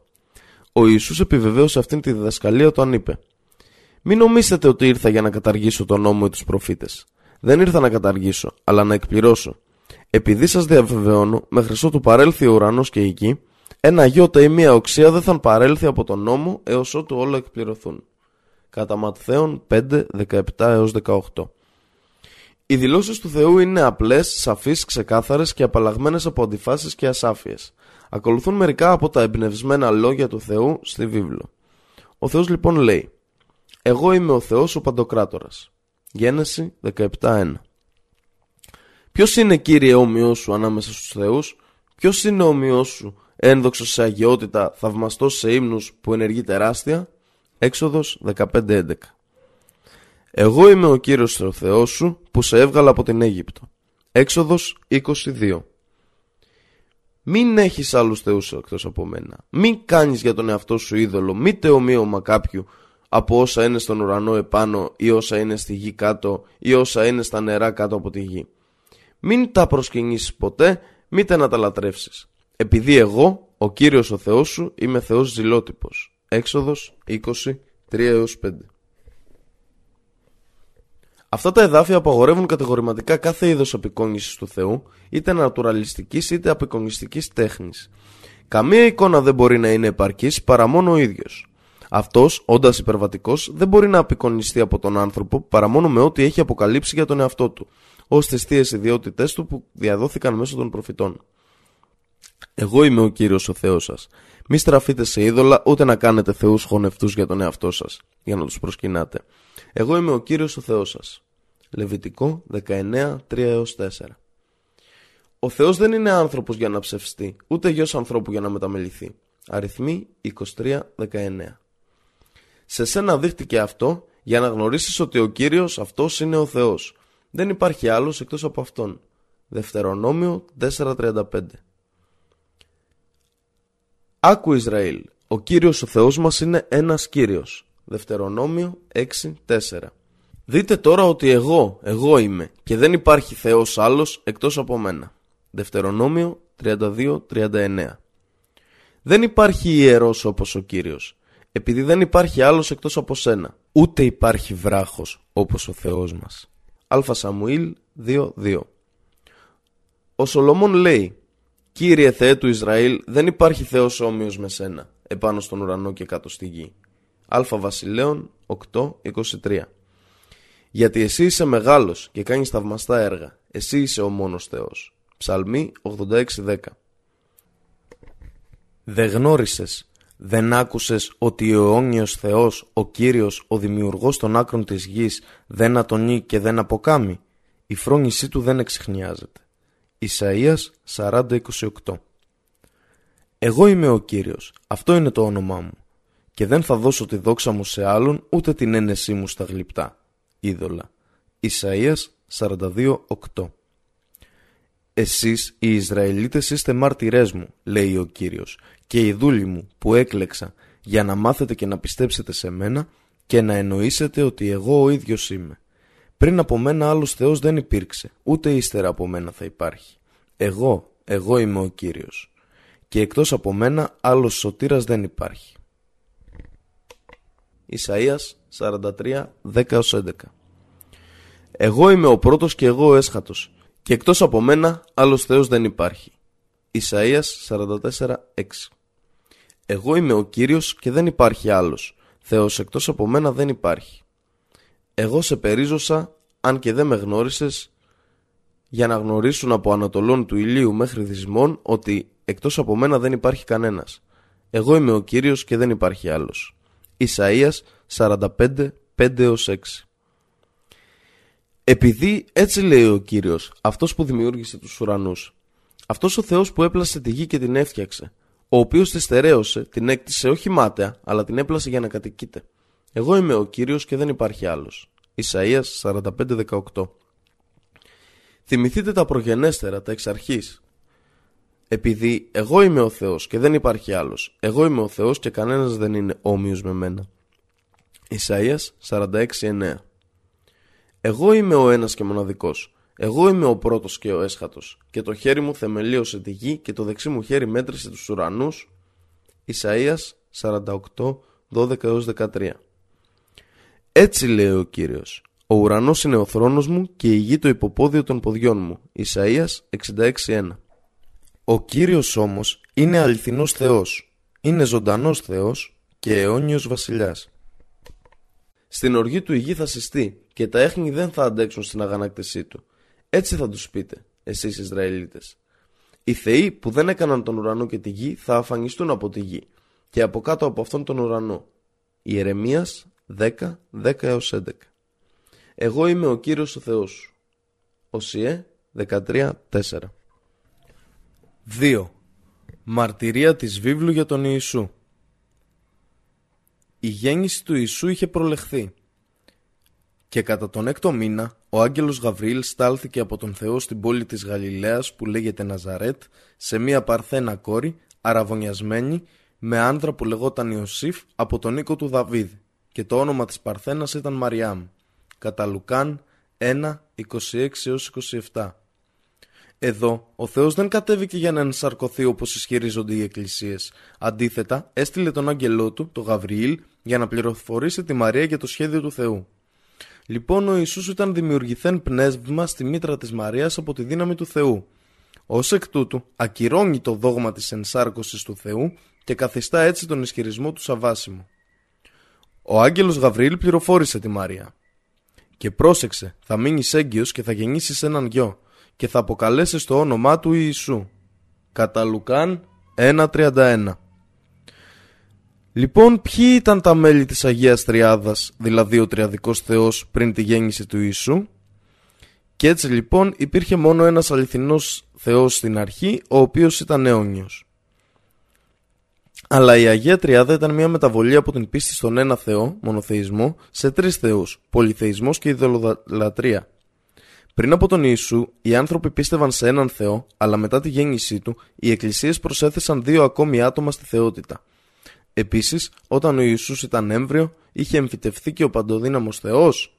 Εφόσον οι τριαδικοί ισχυρίζονται ότι τα δύο ή τρία πρόσωπα ενώνονται σε ένα σώμα, μεγάλωσαν όλα ως ένα έμβριο στη μήτρα της Μαρίας, και αν ναι, γιατί γέννησε μόνο τον Ιησού; Πόσο πεδαριώδες και απεχθές είναι να σκεφτόμαστε τον Ιησού ενωμένος σε ένα σώμα με το Θεό; Ο Θεός, που δεν έχει αρχή και τέλος, δημιούργησε τους ουρανούς και τη γη και όλα όσα υπάρχουν ανάμεσά τους δύο εκατομμύρια χρόνια πριν, πολύ πριν τον ερχομό του ανθρώπινου πολιτισμού. Πολλές γενιές έχουν περάσει πριν από τη γέννηση του Ιησού. Και όταν συμπληρώθηκαν οι 8 ημέρες για να κάνουν την περιτομή στο παιδί, το όνομά του αποκλήθηκε Ιησούς. Κατά Λουκάν 2.21 τι βλασφημία κατά του Θεού. Αν ο Ιησούς είναι ο αληθινός Θεός, θεωρείτε ότι χρειάζεται περιτομή; Το δε παιδί αύξανε και δυναμωνόταν στο πνεύμα, γεμίζοντας με σοφία, και η χάρη του Θεού ήταν επάνω του. Κατά Λουκάν 2.40 Στην αρχή, αυτός ο Θεός Ιησούς δεν είχε τις γνώσεις όσο ήταν νεαρός, αλλά απέκτησε σοφία όταν έφτασε στην εφηβεία. Η αληθινή σοφία του Θεού ούτε αυξάνεται, ούτε μειώνεται, ούτε είναι ένα αντικείμενο χρόνου και χώρου, γιατί είναι πάντα τέλεια και απόλυτη. Όταν ο Ιησούς προσευχήθηκε, η προσευχή του Κυρίου. Και τους είπε, όταν προσεύχεστε να λέτε, Πατέρα μας που είσαι στους ουρανούς, αγιαστεί το όνομά σου, ας έλθει η βασιλεία σου, ας γίνει το θέλημά σου, όπως στον ουρανό και πάνω στη γη. Το καθημερινό μας ψωμί δίνε σε μας κάθε ημέρα και συγχώρεσε με, σε εμά τις αμαρτίες μας. Επειδή και εμείς συγχωρούμε σε καθέναν που αμαρτάνει σε εμά, και μη μας φέρεις μέσα σε πειρασμό, αλλά ελευθέρωσέ μας από τον πονηρό. Κατά Λουκάν 11, 2 4. Προσεύχεται κανείς την ψυχή του; Φυσικά και όχι. Συνεπώς αυτό ξεχωρίζει τον αληθινό Θεό από τον προφήτη Ιησού. Επιπλέον, το θέλημα του Ιησού διαφέρει από το θέλημα του Θεού που υποδεικνύει ότι δεν είναι ένας και ισοδύναμη. Αναφέρεται ότι ο προφήτης Ιησούς νίστευε και αφού νίστεψε 40 μέρες και 40 νύχτες έπειτα πείνασε. Κατά Ματθαίον 4.2 Η νηστεία είναι ένας τρόπος εξηλαίωσης των αμαρτιών κάποιου και ένδειξης υπακοής και υποταγής σε κάποιον ανώτερο.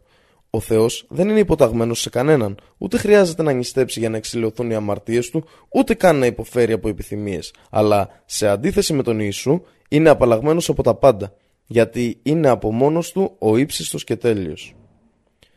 Ένας μεγάλος αριθμός συγκεντρωμένων ανθρώπων ήρθαν για να ακούσουν τον Ιησού και έφεραν πολλούς ασθενείς που θεραπεύτηκαν από τις ασθένειές τους.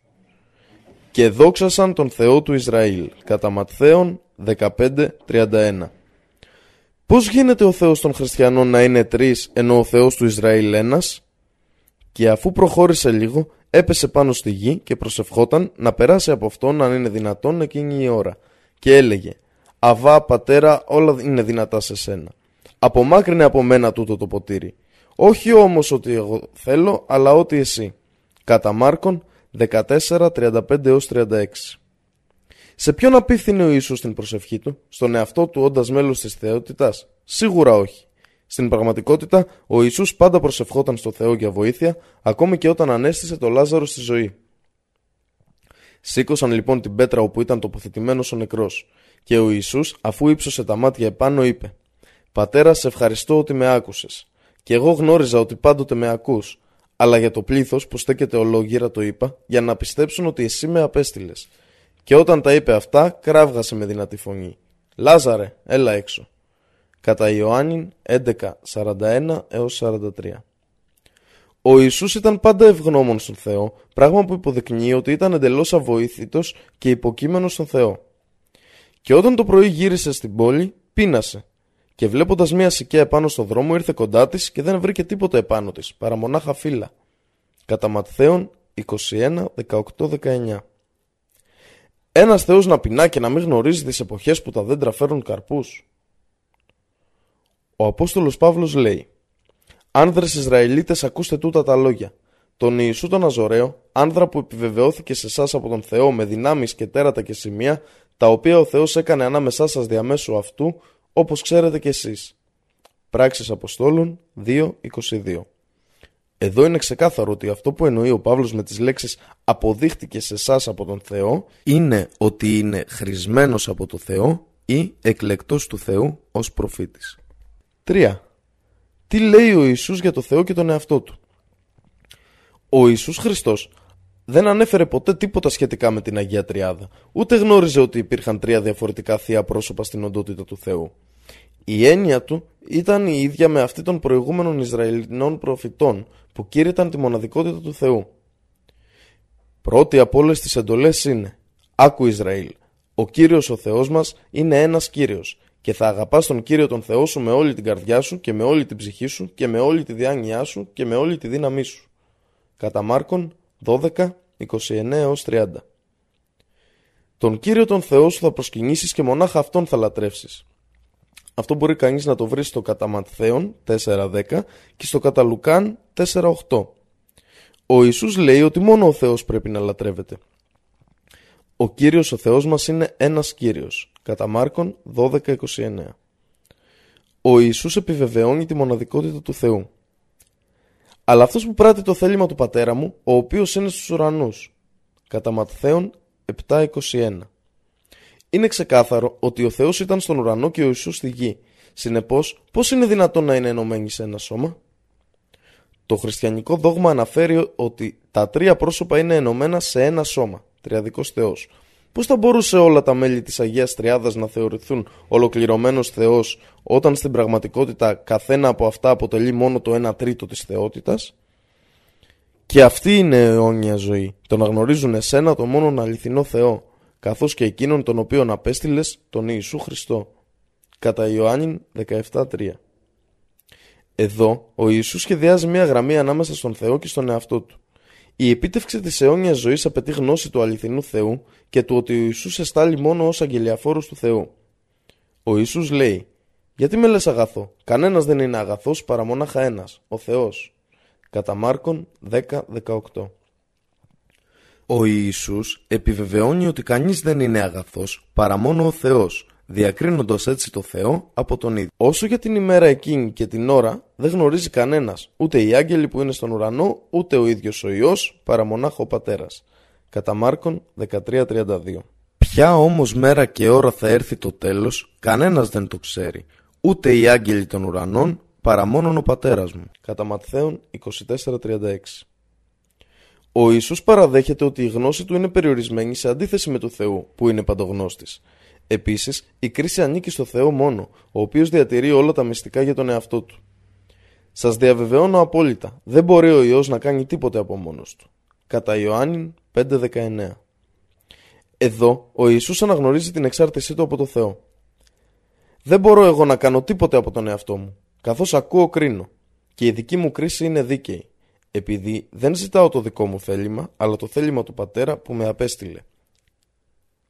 Κατά Ιωάννη 5.30 Επειδή κατέβηκα από τον ουρανό, όχι για να κάνω το δικό μου θέλημα, αλλά το θέλημα εκείνου που με απέστειλε. Κατά Ιωάννη 6.38 Η δική μου διδασκαλία δεν είναι δική μου, αλλά εκείνου που με απέστειλε. Κατά Ιωάννη 7.16 Και από τον εαυτό μου δεν κάνω τίποτε, αλλά καθώς με δίδαξε ο πατέρας μου, αυτά μιλάω.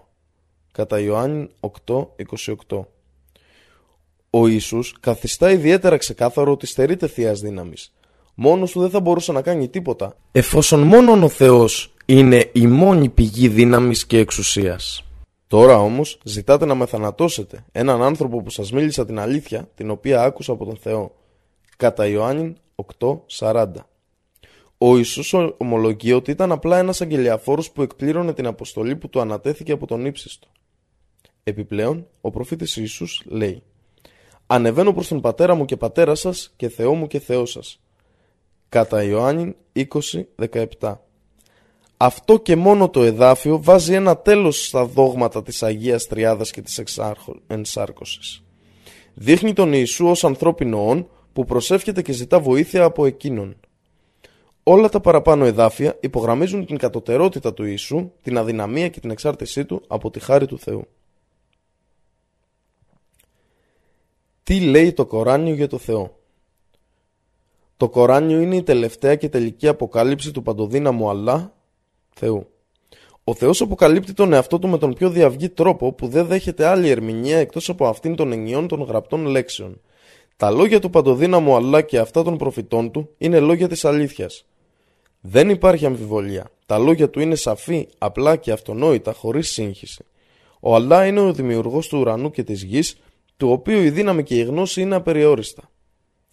Αυτός είναι ο Κύριος, ο ύψιστος και ο πάροχος για όλες τις δημιουργίες. Ω εκ τούτου, οι άνθρωποι θα πρέπει να μην εξαπατώνται από ψευδείς αυταπάτες ότι μπορεί να υπάρχουν και άλλοι θεοί εκτός από τον ανώτατο κυβερνήτη. Ας σκεφτούμε αυτό που λέει το Κοράνιο αναφορικά με τον Αλλά, το Θεό, που κατέχει τέλειες ιδιότητες αρμόζουσες μόνο στον αληθινό Θεό, που μόνο αυτός είναι. Εις το όνομα του Αλλά, του Αρραχμάν, παντελεήμονα, του Αρραχήμ, πολύ εύσπλαχνου. Δόξα στον Αλλά, τον Κύριο των κόσμων, τον Αρραχμάν, παντελεήμονα, τον Αρραχήμ, πολύ εύσπλαχνο. Κύριο της ημέρας της κρίσεως. Εσένα μόνο λατρεύουμε και από εσένα μόνο εξαρτούμαστε, σε όλες τις υποστέσεις μας ζητώντας τη βοήθειά σου. Καθοδήγησέ μας στον ίσιο δρόμο, το δρόμο εκείνων που τους ευλόγησες, όχι εκείνων που περιέπεσαν στην οργή σου, ούτε εκείνων που παραστράτησαν. Κοράνιο 1, 9-7 Ω άνθρωποι, να λατρεύετε τον Κύριό σας, ο οποίος δημιούργησε εσάς και όσους ήρθαν πριν από εσάς, ίσως και να γίνετε ευσεβείς, ο οποίος έκανε τη γη ως χαλή για σας, ώστε να διευκολύνει τη ζωή σας πάνω της, και τον ουρανό τέλεια κατασκευή, ως στέγη για σας. Και έστειλε κάτω νερό, βροχή από τους ουρανούς, με το οποίο έβγαλε από τη γη καρπούς ως αγαθά για σας. Έτσι λοιπόν, μην αποδίδετε στον Αλλά αντιπάλους στη λατρεία, ενώ γνωρίζετε ότι είναι μόνο Αυτόν που σας δημιούργησε και δημιούργησε τα πάντα. Κοράνιο 2, 21 22 Πώς απορρίπτετε την πίστη στον Αλλά, ενώ ήσασταν νεκροί, χωρίς ζωή, πριν γεννηθείτε, και αυτό σας έδωσε ζωή, έπειτα θα σας νεκρώσει, να πεθάνετε, και έπειτα θα σας επαναφέρει στη ζωή. Και έπειτα σε αυτόν θα επιστρέψετε. Είναι αυτός που έπλασε για σας ό,τι βρίσκεται στη γη. Έπειτα στράφηκε στους ουρανούς και τους έκανε σε επτά ουρανούς στρώματα. Και είναι για όλα τα πράγματα αλίμ. Έχει απεριόριστη γνώση. Κοράνιο 2, 28, 29 Ο Αλλά είναι ο πρωτουργός των ουρανών και της γης. Όταν αποφασίσει να γίνει κάτι, λέει σε αυτό γεννηθεί το και έγινε. Κοράνιο 2, 117 Αλλά δεν υπάρχει Θεός εκτός από Αυτόν. Ο Αλχάι, ζωντανός. Ο Αλκαϊούμ, αυθύπαρκτος υποστηρικτής όλων. Δεν μπορεί να τον καταβάλει ούτε ένας υπνάκος, ούτε για ένα δευτερόλεπτο, ούτε ύπνος. Δικά του είναι όλα όσα υπάρχουν στους ουρανούς και στη γη. Ποιος μπορεί να μεσολαβήσει για λογαριασμό κάποιου άλλου μπροστά του εκτός με την άδειά του, γνωρίζει ότι υπήρχε πριν και ότι θα υπάρξει μετά από αυτούς και δεν θα συλλάβουν κάτι από τη γνώση του εκτός εκείνου που αυτός θα θελήσει. Το κούρσι του εκτείνεται πάνω από τους ουρανούς και τη γη και δεν τον επιβαρύνει η φύλαξη και η συντήρησή τους. Και είναι ο Αλ Αλέη, ύψιστος, ο Αλαδίμ, μέγας. Κοράνιο 2, 255 Και ο Αλλά είναι αυτός που δίνει τη ζωή και το θάνατο και ο Αλλά με ό,τι κάνετε είναι μπασίρ, βλέπει τα πάντα. Κοράνιο 3, 156 Ω άνθρωποι, να φοβάστε τον Κύριό σας, ο οποίος σας έπλασε από ένα και μόνο άτομο, τον Αδάμ, και από αυτόν έπλασε τη σύζυγό του, την Εύα, και από αυτούς τους δυο έπλασε πολλούς άνδρες και γυναίκες, και να φοβάστε τον Αλλά, στο όνομα του οποίου ζητάτε ο ένας από τον άλλο. Δηλαδή, όταν κάποιος ζητάει κάτι από κάποιον άλλον και του λέει στο όνομα του Αλλά να κάνεις αυτό. Και μην διακόπτετε τους δεσμούς της μήτρας, συγγενικούς. Στα αλήθεια, ο Αλλά είναι παρατηρητής πάνω σας. Κοράνιο 4.1 Πες, πώς είναι δυνατόν να λατρεύετε εκτός του Αλλά κάτι που δεν μπορεί ούτε να σας βλάψει ούτε να σας ωφελήσει, ενώ ο Αλλά είναι ασαμία, ακούει τα πάντα, αλλά λίμ, γνωρίζει τα πάντα. Κοράνιο 5.76 Πες, μα είναι δυνατόν να πάρω για προστάτη μου άλλον εκτός του Αλλά, τον δημιουργό των ουρανών και της γης, και αυτός είναι που ταΐζει, μα δεν ταΐζεται. Πες, όχι. Μα διατάζομαι να είμαι ο πρώτος που θα υποταχθεί στη βούληση του Αλλά. Και να μην είσαι ο Μοχάμαντ από τους Αλ Μουσρκίν, πολυθεϊστές. Κοράνιο 6.14 Μα αποδίδουν στον Αλλά εταίρους αυτούς που δεν μπορούν να δημιουργήσουν τίποτα ενώ αυτοί οι ίδιοι είναι δημιουργήματα. Καμία βοήθεια δεν μπορούν να τους δώσουν, ούτε μπορούν να βοηθήσουν τους εαυτούς τους. Κοράνιο 7, 191 έως 192 Στον Αλλά ανήκουν ό,τι υπάρχει στους ουρανούς και στη γη. Στα αλήθεια, ο Αλλά είναι Αλγανέη, πλούσιος, ελεύθερος από κάθε ανάγκη, Αλχαμίντ, άξιος κάθε επένου. Κοράνιο 31-26 Πες ο Μοχάμαντ, αυτός είναι ο Αλλά, ο Αλλάχαντ, ένας και μοναδικός και αδιέρετος. Ο Αλλάχας Σάμαντ, ο Αυτάρκης που δεν έχει ανάγκη τίποτα από τα πλάσματά του αλλά αυτά έχουν ανάγκη από αυτόν και αυτός ούτε τρώει, ούτε πίνει, ούτε πεθαίνει. Δεν γέννησε ούτε γεννήθηκε και κανένας δεν είναι ίσος ή συγκρίσιμος με αυτόν. Κοράνιο 112 1 4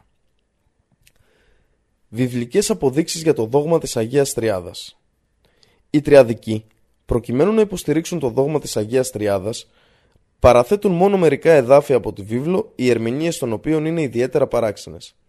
Απέχουν πολύ είτε από το περιεχόμενό τους είτε από το πρωτότυπο κείμενο.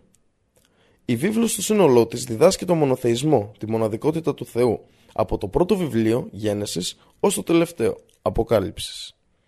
Ακολουθούν μερικά εδάφια που παρατίθενται ως απόδειξη για την παρουσία του τριαδικού δόγματος. Το πρώτο στοιχείο που παρατίθεται είναι το εδάφιο που βρέθηκε στο κατά Ιωάννην Ευαγγέλιο, 5-7 στην έκδοση του King James που εγκρίθηκε το 1611. Γιατί υπάρχουν τρεις που κρατούν αρχείο στον ουρανό, ο Πατήρ, ο Λόγος και το Άγιο Πνεύμα. Αυτός ο στίχος έχει διαγραφεί από τις περισσότερες από τις αναθεωρημένες εκδόσεις τη βίβλου καθώς διαπιστώθηκε ότι δεν ανήκει στο πρωτότυπο χειρόγραφο, αλλά συνιστά μεταγενέστερη προσθήκη. Το δεύτερο στοιχείο είναι Αφού λοιπόν πορευτείτε, κάντε μαθητές σε όλα τα έθνη, βαφτίζοντάς τους στο όνομα του Πατέρα και του Ιού και του Αγίου Πνεύματος. Κατά Ματθαίον 28-19 Το τρίτο στοιχείο είναι Σας χαιρετούν όλοι οι Άγιοι. Η χάρη του Κυρίου Ιησού Χριστού και η αγάπη του Θεού και η κοινωνία του Αγίου Πνεύματος ήθε να είναι μαζί με όλους εσάς. Προς Κορινθίους Β 13, 13-14 Το τέταρτο στοιχείο Υπάρχουν διαιρέσεις χαρισμάτων, το πνεύμα όμως είναι το ίδιο. Υπάρχουν και διαιρέσεις διακονιών, ο Κύριος όμως είναι ο ίδιος. Υπάρχουν και διαιρέσεις ενεργημάτων, ο Θεός όμως είναι ο ίδιος, που ενεργεί τα πάντα μέσα σε όλους. Προς Κορινθίους Α, 12, 4 6. Όσο για το δεύτερο, το τρίτο και το τέταρτο στοιχείο, η απλή αναφορά ονομάτων, ονομασιών, δεν συνιστά σε καμία περίπτωση την Αγία Τριάδα, αλλά απλά τα απαριθμεί. Στην πραγματικότητα, πρόκειται για τρία διαφορετικά όντα με διαφορετικά αναστήματα και συνθήκες. Τα τρία τους δεν ήταν ποτέ ίσα στο χρόνο, στη θέση, στη γνώση, τη δύναμη, όπως ορίζεται στο δόγμα της Αγίας Τριάδας. Επιπλέον, όταν ο Ιησούς βαπτίστηκε σύμφωνα με το κατά 3.16, το πνεύμα του Θεού κατήλθε σε αυτόν με τη μορφή περιστεριού. Δεδομένου αυτού, πώς θα μπορούσε ο Ιησούς να διεκδικήσει τη θέση του ως μέλος της Αγίας Τριάδας όταν ήταν πάντα με το Άγιο Πνεύμα, Μερικά από τα εδάφια της βίβλου δόθηκαν ως αποδείξεις εξυψώνοντας τον Ιησού Χριστό σε Θεό για το μεταγενέστερο σχηματισμό του δόγματος της Αγίας Τριάδας. Πρώτο παράδειγμα. Ας κάνουμε άνθρωπο σύμφωνα με τη δική μας εικόνα. Γένεσης 1.26 Μερικοί χριστιανοί θεολόγοι συμπεραίνουν ότι ο Θεός δεν ήταν ένας και μόνος του την ώρα της δημιουργίας. Ωστόσο, ο Θεός μιλά για τον εαυτό του σε πρώτο πληθυντικό πρόσωπο και αυτό μπορεί να ερμηνευτεί ως πληθυντικός εντάσεως, ο οποίος εκφράζει τη μεγαλοπρέπεια και το μεγαλείο του Θεού. Χριστιανοί λόγοι το εξηγούν ως να υποδηλώνει την πληρότητα της θείας δύναμης ή της απεριόριστης δύναμης που εκδηλώνεται στο Θεό ή της παντοδυναμίας του Θεού στο σύνολό της. Μερικοί τον αποκαλούν πληθυντικό σεβασμού και στη γραμματική αναφέρεται ως πληθυντικός μεγαλειότητας.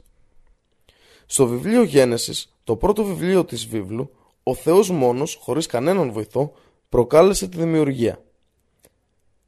Παραδείγματος χάρη, κεφάλαιο 1, εδάφιο 3. Και είπε ο Θεός, ας γίνει φως, και έγινε φως. Γένεσης 1, 3 Στο εδάφιο 27 του ίδιου κεφαλαίου λέει «Και ο Θεός δημιούργησε τον άνθρωπο σύμφωνα με τη δική του εικόνα». Γένεσης 1.27 τα παραπάνω εδάφια δεν υποδεικνύουν την ύπαρξη κανενός βοηθού ή συντρόφου του Θεού.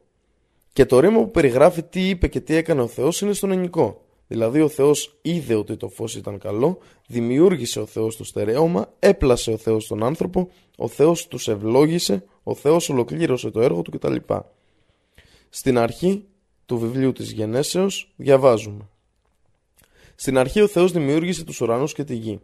Γένεσης 1-1 Προσέξτε ότι ενώ η λέξη ουρανή είναι στον πληθυντικό, οι λέξεις Θεός και γη είναι στον ενικό. Γιατί η λέξη ουρανή είναι στον πληθυντικό, ο λόγος είναι απλός. Το Κοράνιο μας λέει ότι ο ουρανός αποτελείται από 7 στερεώματα. Και γιατί οι γραφείς της βίβλου διατήρησαν τις λέξεις Θεός και γη στον ενικό, γιατί σίγουρα γνώρισαν ότι η γη είναι μόνο μία και ο Θεός είναι μόνο ένας, όπως δίδαξαν όλοι οι προφήτες του Θεού. Δεύτερο παράδειγμα. Στην αρχή ήταν ο Λόγος και ο Λόγος ήταν με τον Θεό και ο Λόγος ήταν Θεός. Κατά Ιωάννη 1-1. Προσέξτε ότι δεν μιλάει ο Ιησούς αλλά ο Ιωάννης. Εξάλλου κάθε χριστιανός μελετητής της βίβλου δέχεται ότι αυτό το συγκεκριμένο εδάφιο διατυπώθηκε από έναν Εβραίο με το όνομα φίλων της Αλεξάνδρειας στην Αίγυπτο πριν από τον ερχομό του Ιησού και του Ιωάννη Βαπτιστή ειρήνης σε αυτούς. Επιπλέον, πολλοί μεταφραστές ελληνικών χειρογράφων στα αγγλικά του κατά Ιωάννη 1-1 γράφουν την πρώτη εμφάνιση της λέξης Θεός με κεφαλαίο, αναφερόμενη στον παντοδύναμο Θεό, και τη δεύτερη εμφάνιση της λέξης Θεός τη γράφουν με μικρό. Το μικρό αρχικό γράμμα της λέξης Θεός χρησιμοποιείται συνήθως για πλάσματα, όχι για τον παντοδύναμο Θεό, όπως «Εγώ είπα, Θεοί είστε εσείς και όλη η γη του υψίστου. Εσείς όμως πεθαίνετε σαν άνθρωποι και πέφτετε σαν ένας από τους άρχοντες». Ψαλμή 82, 6, 7 στην επιστολή στους οποίους καθώς είναι άπιστοι ο Θεός τούτου του κόσμου τύφλωσε τον νου τους. Προς Κορινθίους Β 4-4 Εφόσον ο λόγος, η δεύτερη εμφάνιση, είναι με το Θεό, δεν μπορεί να είναι ο παντοδύναμος Θεός, αλλά ένας απλός Θεός όπως τα παραπάνω παραδείγματα. Ω εκ τούτου, σύγχρονοι μεταφραστές της βίβλου καθιστούν το νόημα του κατά Ιωάννη 1-1 ως εξής. Στην αρχή ήταν ο λόγος και ο λόγος ήταν με τον Θεό και ο λόγος ήταν Θεός. Στην αρχή ο λόγος ήταν και ο λόγος ήταν με τον Θεό και ο λόγος ήταν ένας Θεός. Από μία άλλη οπτική, ορισμένοι χριστιανοί λόγοι μετέφρασαν στα αγγλικά το λόγο ως θεία εντολή και ισχυρίστηκαν λοιπόν ότι η ορθή φρασεολογία του κατά Ιωάννη 1, 1 3 είναι Στην αρχή ήταν η εντολή και η εντολή ήταν με το Θεό και η εντολή ήταν θεϊκή. Αυτή η εντολή ήταν στην αρχή με το Θεό. Όλα έγιναν διαμέσου αυτής και χωρίς αυτήν δεν έγινε ούτε ένα το οποίο έχει γίνει. Ο ελληνικός όρος που χρησιμοποιήθηκε από τον Ιωάννη ήταν ο λόγος που προέρχεται από το λέγω που σημαίνει μιλώ. Ο αγγλικός όρος Decalogue, δεκάλογος που σημαίνει 10 εντολές είναι ο συνδυασμός των ελληνικών λέξεων 10 και λόγος. Ο όρος λόγος σημαίνει τις διατυπωθήσεις εντολές του Θεού. Η λέξη με δημιουργεί ενηγματικό δίλημα για όσους προτιμούν να σχετίζουν τις λέξεις λόγος με τον Ιησού αντί για την εντολή. Ο λόγος είναι προφανής. Πώς είναι δυνατόν ο Ιησούς να είναι με το Θεό και παράλληλα Θεός; Η έννοια της διατυπωθήσας εντολής του Θεού που είναι με τον Θεό από την αρχή συμπίπτει με τη βιβλική έννοια της δημιουργίας. Και είπε ο Θεός «Ας γίνει φως» και έγινε φως. Γένεση 1-3 Στο ελληνικό κείμενο, ο Ιωάννης χρησιμοποιεί το οριστικό άρθρο «ο» πριν από τον Θεό γιατί είναι υποκείμενο. Εδώ ο Ιωάννης δεν χρησιμοποιεί το οριστικό άρθρο «ο» πριν από τον Θεό γιατί είναι κατηγορούμενο. Με άλλα λόγια, ο όρος που χρησιμοποιείται εδώ υποδηλώνει τη φύση, την ποιότητα, τις ιδιότητες ή τα χαρακτηριστικά του υποκειμένου. Σε αυτήν την περίπτωση, η φύση των εντολών του Θεού είναι θεϊκές. Σε μερικές εκδόσεις της βίβλου, η δικτική αντωνυμία αυτό αντικαθίσταται με το αρσενικό της γένος, αυτός, ο Ιησούς. Ωστόσο, η αντωνυμία αυτό εδώ αναφέρεται στη διατυπωθήσα εντολή. Επιπλέον, είναι φανερό ότι στο κατά Ιωάννην 1-1 ήταν ο Θεός και μόνο που υπήρχε αιωνίως. Τα λόγια του είναι πάντα μαζί του, με την ίδια πνοή, όπως τα λόγια σου είναι μαζί σου και τα λόγια μου μαζί μου. Ο λόγος που αναφέρει ο Θεός δεν είναι κάποιος άλλος Θεός ή ο ίδιος ο Θεός, αλλά ένας θείος λόγος, εντολή από Αυτόν. Διαφορετικά, κάθε δημιούργημα γίνεται ξεχωριστός Θεός, καθώς κάθε δημιούργημα αντιπροσωπεύει το λόγο του. Το ίδιο επιχείρημα αφορά και το εδάφιο 1-3 της γενέσεως. Το φως που δημιουργήθηκε από το λόγο του δεν είναι Θεός, αλλά δημιούργημα, φως, του Θείου Λόγου του. Συνεπώς, η φράση «Ο Λόγος ήταν Θεός» στο κατά Ιωάννη 1-1 είναι εντελώς άτοπη. Επιπλέον, αν προσπαθήσουμε να διαβάσουμε άλλες γραφές αναφορικά με τη δημιουργία, αντιλαμβανόμαστε ότι ο Θεός, ο Δημιουργός, χρησιμοποιούσε τα λόγια του σε κάθε δημιουργία με τρόπο παρόμοιο με αυτόν που παρατίθεται στο Κοράνιο. Δηλαδή, κουούν φαγιά κουούν που στα ελληνικά σημαίνει γεννηθήτο, γίνε. Ο Αλλά είναι ο πρωτουργός των ουρανών και της γης. Όταν αποφασίσει να γίνει κάτι, λέει σε αυτό γεννηθήτο και έγινε.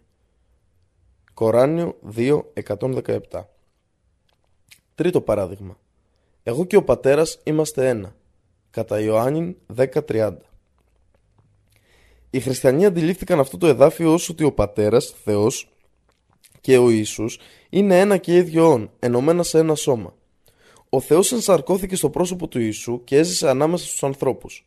Η ίδια σημασία αποδίδεται και στο κατά Ιωάννη 14.10 όταν ο Ιησούς λέει «Εγώ είμαι σε ενότητα με τον Πατέρα και ο Πατέρας είναι σε ενότητα με μένα» κατά Ιωάννη 14.10 και επίσης το κατά Ιωάννη 14.20 όταν ο Ιησούς λέει «Εγώ είμαι σε ενότητα με τον πατέρα μου και εσείς είστε σε ενότητα με μένα και εγώ σε ενότητα με εσάς» κατά Ιωάννη 14.20 Ωστόσο, παρερμήνευσαν τη σημασία του εδαφίου 28 του ίδιου κεφαλαίου όταν ο Ιησούς δήλωσε «Αν με αγαπούσατε θα χαιρόσασταν ότι είπα πηγαίνω προς τον πατέρα επειδή ο πατέρας μου είναι σπουδαιότερος από εμένα.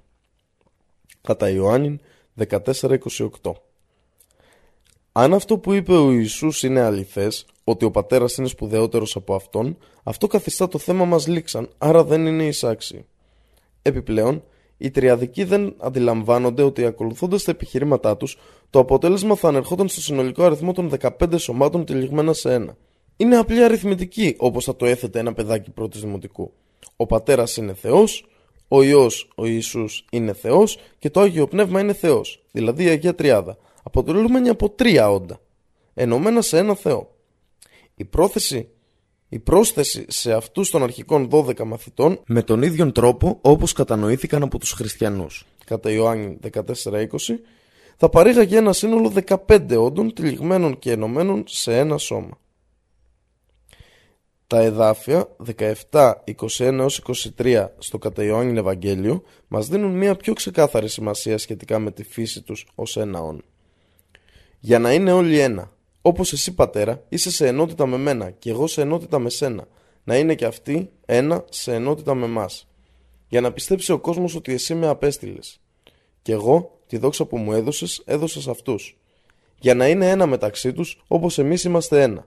Εγώ σε ενότητα με αυτούς και εσύ σε ενότητα με μένα. Για να είναι μια, σε μια ολοκληρωμένη ενότητα.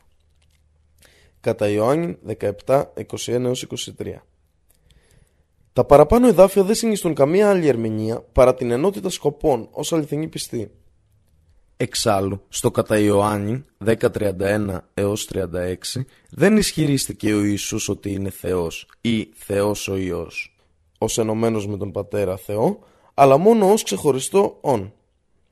Αν από την άλλη οι τριαδικοί επιμείνουν ότι το κατά Ιωάννη 10.30 υποστηρίζει το δόγμα της Αγίας Τριάδας, τότε δεν πρέπει να περιορίσουν τον αριθμό του Θεού τους στους τρεις, αλλά πρέπει να προσθέσουν και, στους 12, και τους 12 μαθητές, κατά Ιωάννη 14, 10 και 20, καθώς κατανόησαν τη σημασία των εδαφείων ως ο καθένας ενωμένος σε ένα σώμα. Συνεπώς, το δίλημα θα ήταν μεγαλύτερο και η μπλεγμένη μάζα, τριάδα, καθίσταται περισσότερο προβληματική. Τέταρτο παράδειγμα. Όποιος είδε εμένα, είδε τον πατέρα κατά Ιωάννη 14.9. Αλλά δεν είπε ο Ιησούς ξεκάθαρα ότι οι άνθρωποι δεν είδαν ποτέ το Θεό όπως λέει στο κατά Ιωάννη. Και ο πατέρας που με απέστειλε αυτός έδωσε μαρτυρία για μένα. Ούτε φωνή του ακούσατε ποτέ ούτε όψη του είδατε. Κατά Ιωάννη 5.37 Εδώ ο Ιησούς λέει ότι δεν είναι Θεός γιατί του μιλούσε και τον έβλεπε. Και στο κατά Ματθαίον 7.21 ο Ιησούς λέει του πατέρα μου ο οποίος είναι στους ουρανούς. Κατά Ματθαίον 7.21 Ενώ εκείνη την ώρα ήταν μπροστά τους. Όλες αυτές οι αναφορές του Ιησού έχουν μία μόνο ερμηνεία. Ότι δηλαδή ο Θεός και ο Ιησούς δεν είναι ένα. Πώς είναι δυνατόν ο Πατέρας Θεός και ο Ιησούς να είναι ένα και ενωμένοι σε ένα σώμα όπως ερμηνεύεται από τους χριστιανούς όταν ο Πατέρας είναι στον ουρανό και ο Ιησούς στη γη. Προκειμένου να πιστεύει κανείς στο Θεό πρέπει να θαυμάζει τη δημιουργία του που είναι αναρρύθμιτη. Ο ήλιος, το φεγγάρι, τα αστέρια και τα πάντα γύρω μας. Στο κατά Ιωάννη 4.24 ο Ιησούς ισχυρίζεται «Ο Θεός είναι πνεύμα». Κατά Ιωάννη 4.24 Άρα πώς μπορεί να δει κανείς το Θεό; Και στο κατά Ιωάννη 1.18 διαβάζουμε «Κανένας δεν είδε ποτέ τον Θεό». Επιπλέον, ο Ιησούς έκανε σαφέστατο διαχωρισμό μεταξύ του Θεού και του εαυτού του στα ακόλουθα εδάφια του κατά Ιωάννη Ευαγγελίου. Α μην ταράζετε η καρδιά σας. Πιστεύετε στον Θεό και σε μένα πιστεύετε. Κατά Ιωάννη 14.1. Η λέξη και είναι κρίσιμη γιατί δείχνει ότι ο Θεός είναι εντελώς διαφορετικό όν από τον Ιησού. Στο κατά Ιωάννη. Και αυτή είναι η αιώνια ζωή. Το να γνωρίζουν εσένα, τον μόνο αληθινό Θεό και εκείνον τον οποίον απέστειλες τον Ιησού Χριστό κατά Ιωάννη 17.3 Πέμπτο παράδειγμα Κύριέ μου και Θεέ μου κατά Ιωάννη Ωστόσο, αυτό το απόσπασμα δεν έχει καμία σημασία καθώς ακυρώνεται από τα εδάφια που παρατίθενται παραπάνω. Οι μελετητές είναι της άποψης ότι υπό αυτή τη θαυματουργή περίσταση τα σχόλια του Αποστόλου Θωμά μπορεί να έγιναν λόγω συναισθηματικής έξαρσης εξαιτίας του θαυμασμού του προς τον Ιησού, ενώ στην πραγματικότητα ο θαυμασμός απευθυνόταν στο Θεό. Εξάλλου, ο Θωμάς δεν θεωρούσε τον Ιησού Θεό, γιατί γνώριζε πολύ καλά ότι Ιησούς δεν ισχυρίστηκε ποτέ ότι είναι Θεός. Και αυτή είναι η αιώνια ζωή, το να γνωρίζουν εσένα τον μόνον αληθινό Θεό και εκείνον τον οποίον απέστειλες, τον Ιησού Χριστό. Κατά Ιωάννη 17.3 Μάλιστα, ο Απόστολος Παύλος έκανε μία ακόμα σαφή διάκριση ανάμεσα στο Θεό και τον Ιησού. Ισχυρίστηκε ότι ο Θεός ε, ανέληψε τον Ιησού όπως αναφέρθηκε στη βίβλο και στην επιστολή Α προς Κορινθίους. Είμαστε δε και ψευδομάρτυρες του Θεού, επειδή δώσαμε μαρτυρία για τον Θεό ότι ανέστησε τον Χριστό, τον οποίο δεν ανέστησε, αν καθ' υπόθεση οι νεκροί δεν ανασταίνονται. Επειδή αν δεν ανασταίνονται οι νεκροί, ούτε ο Χριστός αναστήθηκε. Αλλά αν ο Χριστός δεν αναστήθηκε, η πίστη σας είναι μάταιη. Είστε δε ακόμα μέσα στις αμαρτίες σας. Επομένως, και αυτοί που κοιμήθηκαν εν Χριστώ, απολέστηκαν. Αν μονάχα σε αυτή τη ζωή ελπίζουμε στον Χριστό, είμαστε ελεηνότεροι από όλους τους ανθρώπους. Αλλά τώρα ο Χριστός αναστήθηκε από τους νεκρούς. Α προς Κορινθίους 15, 15 έως 20. Και στο κατά Μάρκον 16-19 Ο μεν Κύριος λοιπόν αφού τους μίλησε αναλήφθηκε στον ουρανό και κάθισε στα δεξιά του Θεού.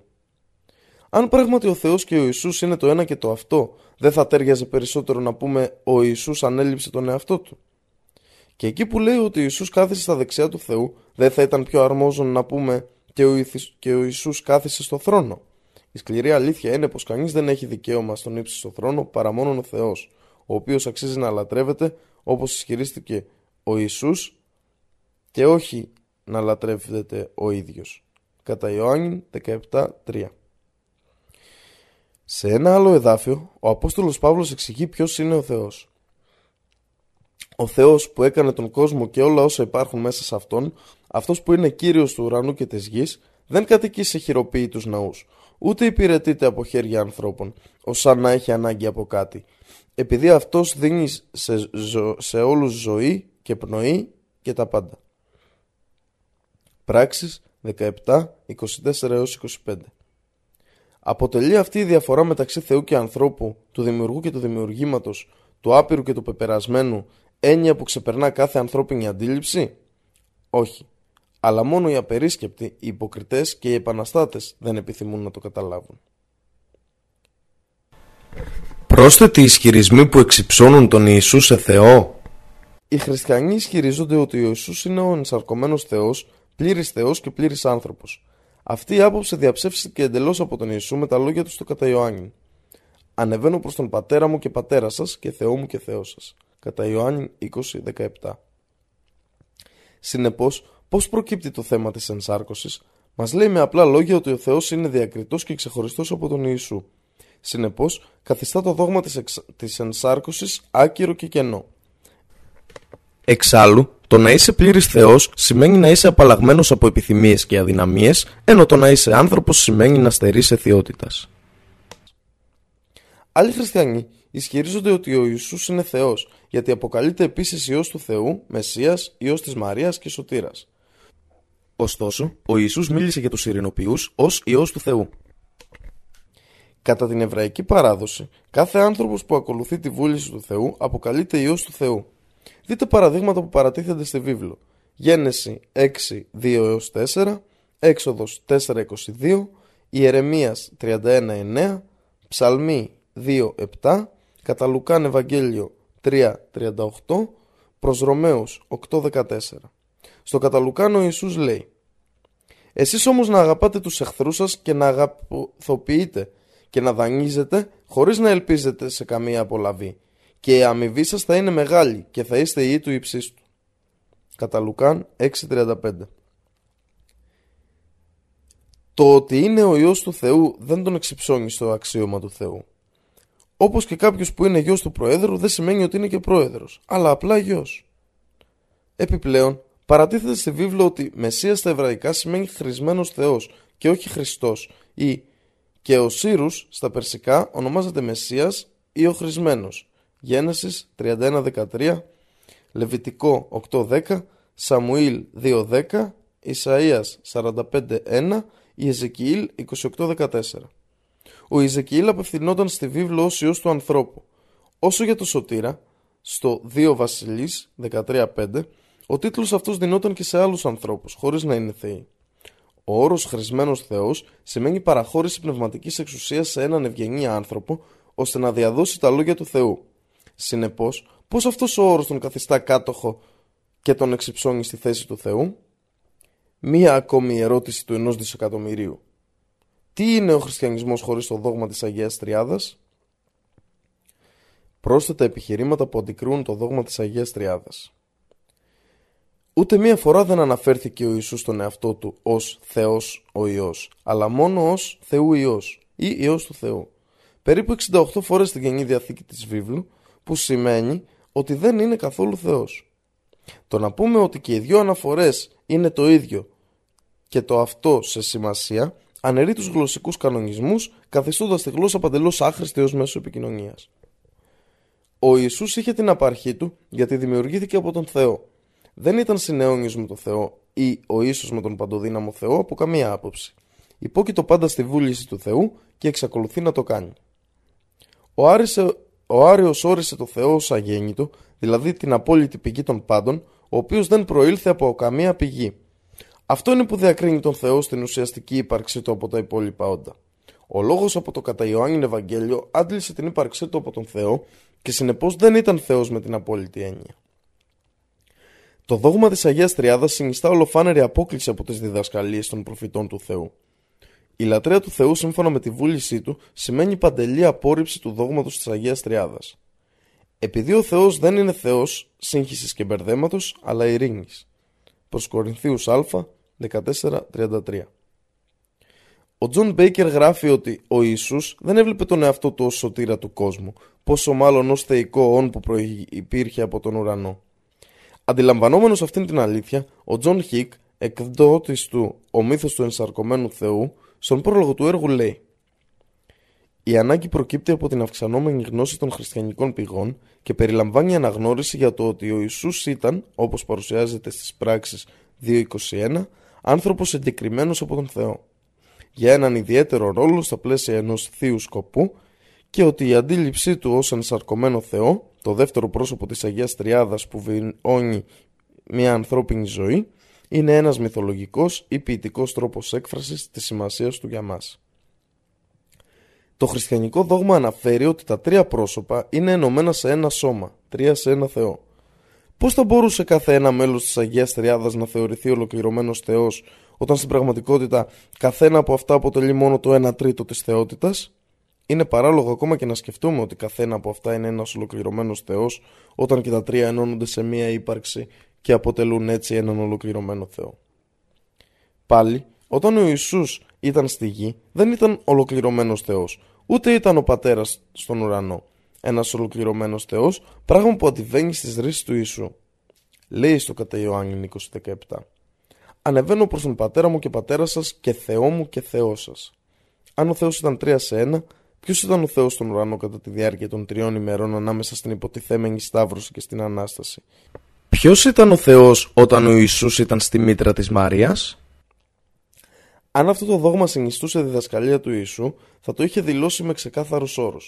Ενώ η λέξη τριάδα δεν είναι καν γραμμένη στη βίβλο, αλλά αντίθετα ο Ιησούς είπε «Ο Κύριος ο Θεός μας είναι ένας Κύριος» κατά Μάρκον 12.29 Πολλοί χριστιανοί δεν σκέφτηκαν ποτέ τις επιπτώσεις ενός τριαδικού Θεού, της Αγίας Τριάδας. Πώς θα μπορούσε ο Θεός να ευχαριστιούταν ή να λατρευόταν όταν κάποιος δεν είναι ξεκάθαρος για το ποιος είναι ο Θεός και σε ποιον θα απευθύνει τη λατρεία και τις επικλήσεις του; Στον πατέρα, στον ιό ή στο άγιο πνεύμα; Ή μία φορά θα την απευθύνει στον πατέρα, άλλη στον ιό και άλλη στο άγιο πνεύμα; Η φιλοσοφία μας λέει ότι κανένα όν από το οποίο μπορεί να, να προκύψει κάποιο άλλο όν και να υπάρξει ως ξεχωριστό άτομο και να γίνει ίσος και εταίρος δεν μπορεί να θεωρηθεί τέλειο. Με το να αποδίδουμε έναν ιό στο Θεό αρνούμαστε την τελειότητα του Θεού. Η ύψωση του Ιησού στη θέση του Θεού συνιστά το τρομερή βλασφημία σε βάρος του ενός αληθινού Θεού ενώ η διάκριση του Ιησού από τον Θεό δεν δυσφημεί τον Ιησού, αλλά απλά τον τοποθετεί στην ευγενέστερη θέση του ως σπουδαίο προφήτη και αγγελιαφόρου του Θεού. Αυτός είναι που σας έπλασε και από εσάς υπάρχουν άπιστοι και από εσάς υπάρχουν πιστοί. Και ο Αλλά με όσα κάνετε είναι μπασίρ. Βλέπει τα πάντα. Κοράνιο 64.2 περισσότερα στοιχεία που διαψεύδουν τον ισχυρισμό του δόγματος της Αγίας Τριάδας. Το μεν ποτήρι μου θα πιείτε και το βάπτισμα που εγώ βαπτίζομαι θα βαπτιστείτε. Το να καθίσετε όμως από τα δεξιά μου και από τα αριστερά μου δεν είναι δικό μου να δώσω, παρά σε όσους είναι ετοιμασμένο από τον πατέρα μου. Κατά Ματθαίον 20-23 Ο Ιησούς θερούταν τις δύναμεις της εξουσίας να χορηγήσει οτιδήποτε μόνος του, παρά μόνο όσα είχε ορίσει ο Θεός, τον οποίο αποκαλεί πατέρα. Και αφού προχώρησε λίγο, έπεσε με το πρόσωπό του στη γη, προσευχόμενος και λέγοντας «Πατέρα μου, αν είναι δυνατόν, ας παρέλθει από μένα αυτό το ποτήρι». Όμως, όχι όπως θέλω εγώ, αλλά όπως εσύ. Κατά Ματθαίον 26-39 Εδώ ο Ιησούς αναζητά τη βοήθεια του Πατέρα, Θεού Του, δίνοντας έμφαση στο ότι δεν είναι μέσω της δικής του βούλησης, αλλά της βούλησης του Θεού. Έτσι, είναι φανερό ότι η βούλησή του διακρίνεται από αυτή του Θεού. Θεέ μου, Θεέ μου, γιατί με εγκατέλειψες. Κατά Ματθαίον 27-46 Πατέρα, στα χέρια σου παραδίδω το πνεύμα μου. Κατά Λουκάν 23-46 Τέτοια λόγια όπως το Θεό μου παράγονται μόνο από κάποιον που βρίσκεται σε απόγνωση. Και αν ο Ιησούς ήταν Θεός, τότε από ποιον εγκαταλείφθηκε; Από τον εαυτό του μήπως; Αυτό είναι γελίο. Ο Θεός δεν χρειάζεται να υποταχθεί σε κάποιον άλλο Θεό. Γιατί με λες αγαθό; Κανένας δεν είναι αγαθός παρά μονάχα ένας ο Θεός. Κατά Μάρκον 10-18 Ο Ιησούς τόνισε ότι κανείς δεν είναι σπουδαιότερος στην αγαθότητα ή τη δικαιοσύνη παρά μόνο ο Θεός, αποδεσμεύοντας έτσι τον εαυτό του από το Θεό. Όσο για την ημέρα εκείνη και την ώρα δεν γνωρίζει κανένας, ούτε οι άγγελοι που είναι στον ουρανό, ούτε ο Υιός, παρά μονάχα ο Πατέρας. Κατά Μάρκον 13.32 αν ο Ιησούς ήταν πράγματι ίσως με το Θεό ή μέλος της Αγίας Τριάδας, θα γνώριζε όσα γνωρίζει και ο Πατέρας. Σας διαβεβαιώνω απόλυτα. Δεν μπορεί ο Υιός να κάνει τίποτε από μόνος του. Κατά Ιωάννη 5.19 Δεν μπορώ να κάνω εγώ τίποτε από τον εαυτό μου. Κατά Ιωάννη 5.30 Η δική μου διδασκαλία δεν είναι δική μου, αλλά εκείνου που με απέστειλε. Κατά Ιωάννη 7.16 Στις τρεις ρίσει που παρατέθηκαν ακριβώς παραπάνω, ο Ιησούς κατέστησε σαφές ότι καμία εξουσία ή δύναμη δεν εξαρτάται από αυτόν και ότι όσα κήρυξε ήταν από το Θεό. Επειδή ο πατέρας μου είναι ανώτερός μου. Κατά Ιωάννη 14-28. Αυτή η φράση αναιρεί κατηγορηματικά το δόγμα της Αγίας Τριάδας, εφόσον και οι δύο έχουν διαφορετική φύση, ο ένας σπουδαιότερο από τον άλλο.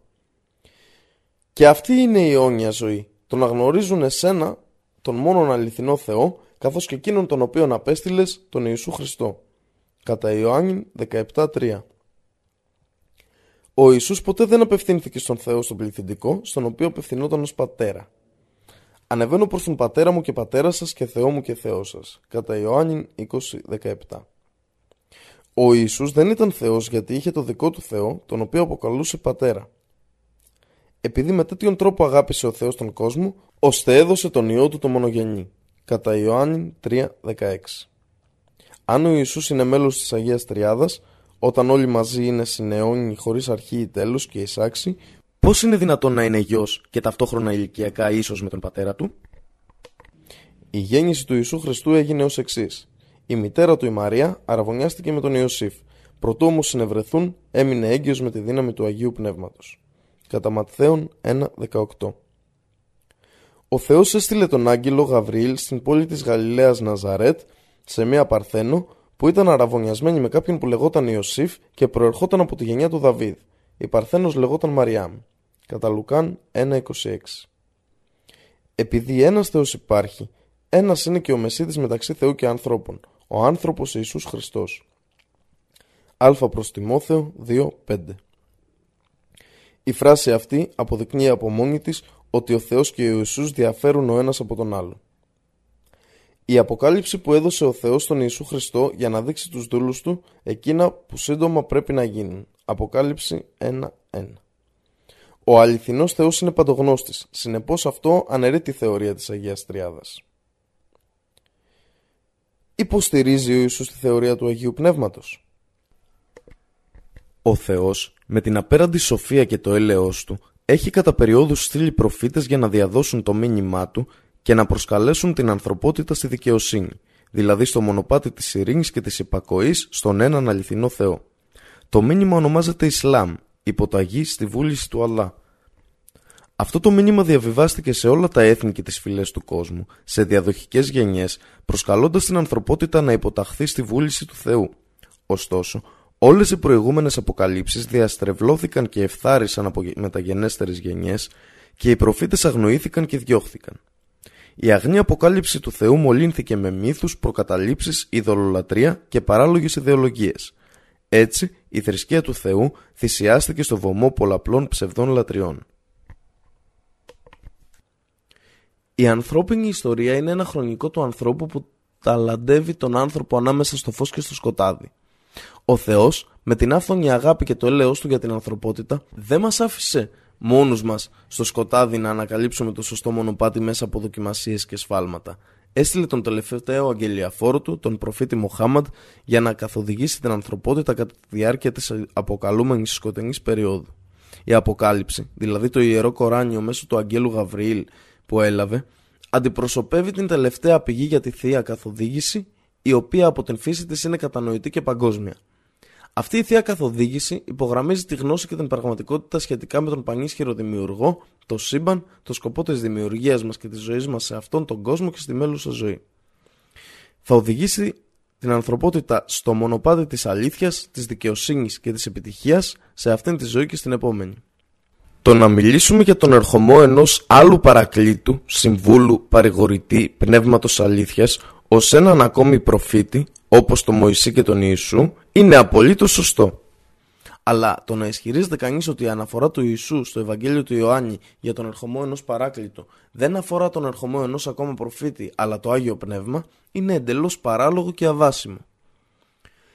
Για να κατανοήσει κανείς το μήνυμα του Ιησού, πρέπει να ξεκινήσει με την πρώτη επιστολή του Ιωάννη στο κατά Ιωάννη 2.1 τη βίβλου.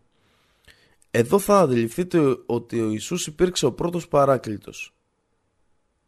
Παιδάκια μου, αυτά σας τα γράφω για να μην αμαρτήσετε. Αν όμως κάποιος αμαρτήσει, έχουμε παράκλητο προς τον Πατέρα, τον Ιησού Χριστό τον Δίκαιο. Ο Ιησούς, που ήταν ο πρώτος παράκλητος, προφήτευσε τον ερχομό ενός άλλου παράκλητου. Ωστόσο, αναθεωρητές της βίβλου έχουν μεταφράσει το παράκλητος με πολλές διαφορετικές λέξεις, τις οποίες μπορούν οι αναγνώστες να συναντήσουν ανάλογα με το ποιος έγραψε τη βίβλο. Δηλαδή, παράκλητος, σύμβουλος, παρηγορητής, βοηθός, Άγιο Πνεύμα, Πνεύμα της Αλήθειας. Ο ίδιος όρος παράκλητος χρησιμοποιείται στο κατά Ιωάννην Ευαγγέλιο αναφορικά με την προφητεία που έκανε ο Ιησούς για τον ερχομό ενός άλλου παράκλητου. Λέει «Και εγώ θα παρακαλέσω τον Πατέρα και θα σας δώσει έναν άλλον παράκλητο για να μείνει μαζί σας αιώνια. Κατά Ιωάννη 14-16 Είπε επίσης στους μαθητές του ότι αυτός ο παράκλητος θα διδάξει τα πάντα και θα τους φέρει πράγματα που θα θυμούνται. Είπε στο κατά Ιωάννη 14-26 Και ο παράκλητος, το Πνεύμα το Άγιο, που ο Πατέρας θα στείλει στο όνομά μου, εκείνος θα σας τα διδάξει όλα και θα σας υπενθυμίσει όλα όσα είπα προς εσάς.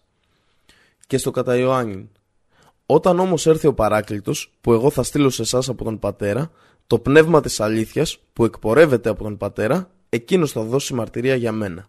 Κατά Ιωάννη 15-26 Θα παρατηρήσετε στα παραπάνω εδάφια ότι η αναθεωρημένη βίβλος χρησιμοποιεί τη λέξη παράκλητος αναφερόμενη παραπάνω και ως Άγιο Πνεύμα. 14-25 Αλλά το ίδιο αλλάχθηκε στο κατά Ιωάννη σε πνεύμα της αλήθειας. 15-26 Ξανά, στα ακόλουθα εδάφια αλλάζει σε παράκλητος, αλλά αργότερα θα το ανακαλύψετε ότι ξανααλλάχθηκε σε πνεύμα της αλήθειας στο κατά Ιωάννη 16-13. Εγώ όμως σας λέω την αλήθεια. Σας συμφέρει να αναχωρήσω εγώ, επειδή αν δεν αναχωρήσω, ο παράκλητος δεν θα έρθει σε εσάς. Αλλά αφού αναχωρήσω θα τον στείλω σε εσάς. Και όταν έρθει εκείνος, θα ελέγξει τον κόσμο για αμαρτία και για δικαιοσύνη και για κρίση. Κατά Ιωάννη 16, 7, 8. Αυτό επιβεβαιώνεται στο Κοράνιο όπου ο Θεός πήρε ζωντανό τον Ιησού αλλά δεν τον σταύρωσαν όπως ισχυρίζονται. Στο παραπάνω εδάφιο, κατά Ιωάννη 16, 7, 8, ο ερχομός του παράκλητου εξαρτάται από την αναχώρηση του Ιησού. Εξάλλου ο Ιησούς δεν άφησε να εννοηθεί ότι αυτός ο παράκλητος θα έρθει κατά τη δική του εποχή στο κατά Ιωάννη 16, 12 έως 15, ο Ιησούς συνεχίζει την προφητεία του για τον ερχομό ενός άλλου παράκλητου, τον οποίο αποκαλεί ως πνεύμα της αλήθειας. Λέει «Έχω πολλά ακόμα για να σας πω, Όμως δεν μπορείτε τώρα να τα βαστάζετε. Αλλά όταν έρθει εκείνος, το πνεύμα της αλήθειας, θα σας οδηγήσει σε όλη την αλήθεια. Επειδή δεν θα μιλήσει από τον εαυτό του, αλλά θα μιλήσει όσα πρόκειται να ακούσει και θα σας αναγγείλει τα μέλλοντα. Εκείνος θα δοξάσει εμένα, επειδή από το δικό μου θα πάρει και θα το αναγγείλει σε εσάς. Όλα όσα έχει ο πατέρας είναι δικά μου. Γι' αυτό σας είπα ότι από το δικό μου θα πάρει και θα σας το αναγγείλει. Κατά Ιωάννη 16, 12 έως 15. Το παραπάνω εδάφιο κατεδαφίζει τη σύγχυση που δημιουργήθηκε από τη λέξη Άγιο Πνεύμα, καθώς οι χριστιανοί ισχυρίζονταν πως σύμφωνα με τη βίβλο Γένεσης 1-2, το Άγιο Πνεύμα ήταν στη γη από τις μέρες της δημιουργίας. Παρουσιάστηκε επίσης στον Ιορδάνη ποταμό όταν ο Ιωάννης βάπτισε τον Ιησού.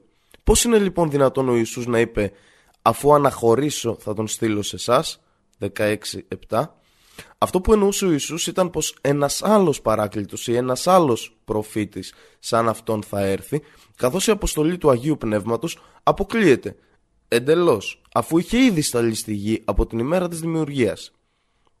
Επιπλέον, το Άγιο Πνεύμα και το Πνεύμα της Αλήθειας είναι δύο διαφορετικοί όροι και δύο ανεξάρτητες οντότητες. Η τελευταία παίρνει την αντωνυμία αυτός, καθώς είναι αρσενική φιγούρα, ενώ η πρώτη παίρνει την αντωνυμία αυτό. Ο Ιησούς ξεκάθαρα έλεγε ότι ο σύμβουλος ή το πνεύμα της αλήθειας, παράκλητος, τον οποίο προφήτευσε είναι ένας άνθρωπος, ένας προφήτης σαν αυτόν και γιος του ανθρώπου που θα μας διδάξει όλα τα πράγματα.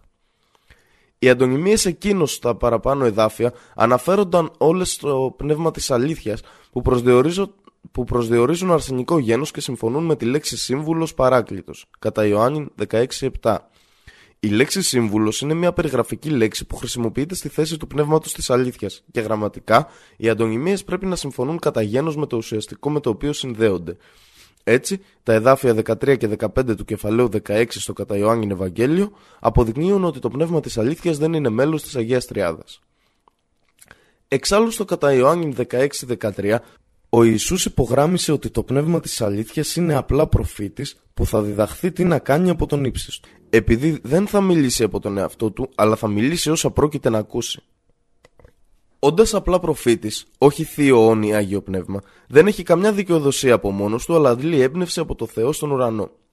Επιπλέον, θα παρατηρήσετε ότι στο κατά Ιωάννη 12-14 ο Ιησούς λέει για το πνεύμα της αλήθειας. Εκείνος θα δοξάσει εμένα, επειδή από το δικό μου θα πάρει και θα το αναγγείλει σε εσάς. Το Κοράνιο το οποίο είναι το μήνυμα του Μοχάμαντ έχει δοξάσει και τον Ιησού και τη μητέρα του τη Μαρία. Το όνομα Ιησούς αναφέρεται στο Ιερό Κοράνιο 25 φορές, ενώ το όνομα του Μοχάμαντ 5. Και το γεγονός ότι το 19ο κεφάλαιο του Ιερού Κορανιού ονομάστηκε συγκεκριμένα από το όνομα της μητέρας του, της Μαρίας, δηλαδή το κεφάλαιο Μαριάμ, απέδειξε σαφέστατα τα επιχειρήματά μας ότι πράγματι ο Ιησούς δοξάστηκε με τον καλύτερο τρόπο στο Κοράνιο. Επιπλέον ο Ιησούς λέει Εκείνος θα σας τα διδάξει όλα και θα σας υπενθυμίσει όλα όσα είπα προς εσάς. Για τον λόγο αυτό, το μήνυμα του Μοχάμαντ, το μήνυμα του Μοχάμαντ που είναι στο Ιερό Κοράνιο, είναι ένα ολοκληρωμένο μήνυμα που περιέχει το μήνυμα του Ιησού και όλα τα προηγούμενα μηνύματα. Ουσιαστικά το Κοράνιο συνιστά την επιβεβαίωση του μηνύματος του Ιησού και όσων προηγήθηκαν αυτού. Πρόκειται για ένα εμπεριστατωμένο μήνυμα που καλύπτει όλες τις πτυχές της ανθρώπινης προσπάθειας, είτε προσωπικές, είτε κοινωνικές, πολιτικές, οικονομικές ή διεθνείς σχέσεις. Ονομάζεται Ισλάμ, μια θρησκεία υποταγή στη βούληση του ενός αληθινού Θεού, του Αλδά. Είναι ένας ολοκληρωμένος κώδικας ζωής και επίσης ένα καθολικό μήνυμα που απευθύνεται σε όλη την ανθρωπότητα και οδηγεί τον άνθρωπο στη συμφιλίωσή του με το Θεό, που μπορεί να του εξασφαλίσει, Θεού θέλοντος, τους καρπούς της σωτηρίας. Επίσης, στην επιστολή Α του Ιωάννου 4-6, ο όρος πνεύμα της αλήθειας και πνεύμα της πλάνης χρησιμοποιούνται για ανθρώπους. Και στον παλαιότερο συναιτικό κώδικα που, που ανακαλύφθηκε το 1812 στο όρο Σινά από τον κυρία Ain Jess Lewis και την κυρία Bensley, στο κείμενο του κατά Ιωάννη 1426 διαβάζουμε «Παράκλητος το πνεύμα» και όχι «παράκλητος το Άγιο Πνεύμα». Το πνεύμα που αναφέρεται εκεί είναι αναφορά για το πνεύμα της αλήθειας στο κατά Ιωάννη 1526 της σημερινής βίβλου. Τέλος, σκέψω αυτό που είπε ο προφήτης Ιησούς στο Γι' αυτό σας λέω ότι η Βασιλεία του Θεού θα αφαιρεθεί από σας και θα δοθεί σε έθνος που κάνει τους καρπούς της. Κατά Ματθαίον 21.43 Σημειώστε ότι η προειδοποίηση του Ιησού στους Εβραίους όταν αποστάτησαν, πιστεύοντας και λατρεύοντας άλλες θεότητες εκτός από τον παντοδύναμο Θεό, έχει την προέλευσή της στη Γένεση 49-10, όταν ο προφήτης Ιακώβ προειδοποίησε για τον Ιούδα. Πρόκειται ουσιαστικά για την εκπλήρωση της προηγούμενης προφητείας στο Δευτερονόμιο. Ο Θεός λέει «Αυτοί με παρόξεναν σε ζηλοτυπία με αυτά που δεν είναι Θεός. Με τα είδωλά τους με εξόργησαν. Και εγώ θα τους παροξύνω σε ζηλοτυπία με εκείνους που δεν είναι πραγματικός λαός. Με έθνος ασύνετο θα τους εξοργήσω». Δευτερονόμιο 32-21 Οι Άραβες πριν το Ισλάμ περιγράφονταν από τους δυτικούς ως ασύνετο έθνος. Ένας συγγραφέας τους περιέγραψε ως θηρία με ανθρώπινο δέρμα. Ωστόσο, όταν παρουσιάστηκε σε αυτούς το Ισλάμ, έγιναν πρότυπο της ανθρωπότητας. Ο προφήτης Μοχάμαντα αφαίρεσε κάθε ίχνος ιδωλολατρίας και κήρυξε τη μοναδικότητα του Θεού, του Δημιουργού. Αυτός μόνο είναι Θεός, ο φροντιστής και συντηρητής όλων των κόσμων που δεν έχει εταίρους, μετόχους, συγγενείς, απογόνους ή βοηθούς. Το αραβικό έθνος γενικότερα και ο Μοχάμαντ ειδικότερα αποτέλεσαν την ολοκλήρωση όλων των παραπάνω προφητιών. Τι είναι το Κοράνιο και τι λέει για τον Ιησού και τη μητέρα του. Το Ιερό Κοράνιο είναι ένα συνοπτικό και καθολικό μήνυμα που αποκαλύφθηκε στον προφήτη Μοχάμαντ μέσω του Αγγέλου Γαβριήλ ως την τελευταία και τελική μαρτυρία του Θεού για την ανθρωπότητα αποτελεί έλεος και καθοδήγηση του Θεού προς τους ανθρώπους, ο οποίος είναι ένας ολοκληρωμένος κώδικας ζωής που περιλαμβάνει όλες τις πτυχές των ανθρώπινων επιδιώξεων, δηλαδή κώδικας προσωπικής συμπεριφοράς, κοινωνικών σχέσεων, πολιτικών, οικονομικών και κώδικας διεθνών σχέσεων. Έχει ανταπεξέλθει στη δοκιμασία του χρόνου γιατί τη διατήρηση του έχει αναλάβει ο ίδιος ο Θεός. Ω εκ τούτου, είναι το μοναδικό βιβλίο του Θεού σήμερα που διατηρείται αμετάβλητο μετά από 1400 χρόνια επιβεβαιώνει όλες τις προηγούμενες αποκαλύψεις των προηγούμενων προφητών, διορθώνει τα λάθη που εισχώρησαν σε προηγούμενες αποκαλύψεις και τα κατάργησε. Ο Αλλά λέει «Διάβασε στο όνομα του Κυρίου σου που δημιούργησε. Έπλασε τον άνθρωπο από άλακ, κρεμάμενο θρόμβο έμβαντος. Διάβασε και ο Κύριος σου είναι ο πλέον γενναιόδωρος, αυτός που δίδαξε την πένα, τη χρήση της. Δίδαξε τον άνθρωπο ένα μέρος από ό,τι δεν γνώρισε. Κοράνιο 96 1 5 Αυτή είναι η αποκάλυψη του βιβλίου στο οποίο δεν υπάρχει αμφιβολία μέσα του που αποκαλύφθηκε από τον Κύριο των Κόσμων. Κοράνιο 32-2 Και αυτό είναι ένα βιβλίο το οποίο στείλαμε κάτω που είναι ευλογημένο και επικυρώνει τις αποκαλύψεις που ήλθαν πριν από αυτό. Κοράνιο 692 και δεν στείλαμε το βιβλίο σε σένα παρά μόνο για να διασαφηνίσεις σε αυτούς αυτό για το οποίο διαφωνούν και ως καθοδήγηση και έλεος για το λαό εκείνο που πιστεύει. Κοράνιο 1664 Στα αλήθεια, αποκαλύψαμε σε σένα το βιβλίο με την αλήθεια για να καθοδηγήσει την ανθρωπότητα. Όποιος λοιπόν καθοδηγείται, ωφελεί μόνο τον εαυτό του και όποιος παραστρατεί, βλάπτει μόνο τον εαυτό του. Κοράνιο 39-41 στην πραγματικότητα. Σύμφωνα με το σχολιαστή του Κορανίου, έχουν εκφραστεί τρεις λόγοι για την αποκάλυψη του Κορανίου στον προφήτη Μοχάμαντ. Πρώτον, για να φέρει την ενότητα μεταξύ των ατέριαστων αιρέσεων μέσω του Ευαγγελίου της Ενότητας, δηλαδή το Κοράνιο, κηρύζοντας παράλληλα τη μοναδικότητα του αληθινού Θεού. Δεύτερον, ότι η αποκάλυψη πρέπει να είναι οδηγός προς την ορθή συμπεριφορά. Και τρίτον, ότι θα πρέπει να ανοίξει το μονοπάτι της μετάνοιας και της σωτηρίας και έτσι να υπάρχει μεγαλύτερο έλεος για τους αμαρτωλούς που σφάλουν. Οι άνδρες και οι γυναίκες λαμβάνουν εντολή να είναι ενάρετοι. Αν την απορρίψουν, τότε η απώλεια θα είναι δικιά τους. Ο ρόλος του Ιησού Η ομοιότητα του Ίσα, Ιησού, ενώπιον του Αλλά, είναι όπως εκείνη του Αδάμ. Τον δημιούργησε από χώμα και έπειτα του είπε γεννηθήτο και αυτός έγινε. Κοράνιο 359 Και επειδή λένε καυχούμενοι, σκοτώσαμε τον Ιησού Χριστό, τον Υιό της Μαρίας, τον αγγελιαφόρο του Αλλά, Μα δεν τον σκότωσαν, ούτε τον σταύρωσαν. Αλλά έτσι φάνηκε σε αυτούς. Η ομοιότητα του προσώπου του Ιησού τοποθετήθηκε σε άλλον άνδρα και σκοτώσαν αυτόν τον άνδρα νομίζοντας ότι είναι ο Ιησούς. Και στα αλήθεια, αυτοί που διαφωνούν σε αυτό αμφιβάλλουν γι' αυτό. Δηλαδή, οι Εβραίοι που ισχυρίστηκαν ότι τον σκότωσαν και οι Χριστιανοί που τον παρέδωσαν στους Εβραίους, όλοι τους αμφιβάλλουν γι' αυτό. Δεν έχουν γνώση γι' αυτό, παρά μόνο ακολουθούν αυτό που νομίζουν. Και στα αλήθεια δεν σκότωσαν. Αλλά ο Αλλά τον ανέγειρε σε αυτόν, δηλαδή τον πήρε όπως είναι, με το σώμα και την ψυχή του, στον ουρανό. Και ο Αλλά είναι Αζίζ, ανίκητος παντοδύναμος, Χακίμ, πάνσοφος. Κοράνιο 4, 157-158. όλα έτης βίβλου. Μην υπερβάλλετε στη θρησκεία σας και μην λέτε για τον Αλλά τίποτε παρά μόνο την αλήθεια. Πράγματι, ο Ιησούς Χριστός, ο γιος της Μαριάμ, δεν είναι παρά ένας Απόστολος του Αλλά και ο λόγος του, γεννηθήτο και έγινε. Που απίθυνε προς τη Μαριάμ και ένα πνεύμα που δημιουργήθηκε από αυτόν, τον Αλλά. Ο Γαβριήλ μετέφερε το λόγο του Αλλά στη Μαριάμ και εμφύσισε το πνεύμα του Ιησού στη μήτρα της. Πιστεύετε λοιπόν στον Αλλά και στους Αποστόλους του και μην λέτε τριάδα. Παρετηθείτε καλύτερα για σας. Γιατί ο Αλλά είναι ένας και μοναδικός, πολύ ένδοξος και υψηλός για να έχει έναν ιό. Σε αυτόν ανήκουν όσα βρίσκονται στους ουρανούς και στη γη. Και αρκεί ο Αλλά για ρυθμιστή των υποθέσεων. Κοράνιο 4.171 Στα αλήθεια αποστάτησαν αυτοί που λένε ο Αλλά είναι ο Χριστός, ο Υιός της Μαρίας. Ο Χριστός είπε «Ω παιδιά του Ισραήλ, λατρεύετε τον Αλλά, τον Κύριό μου και Κύριό σας.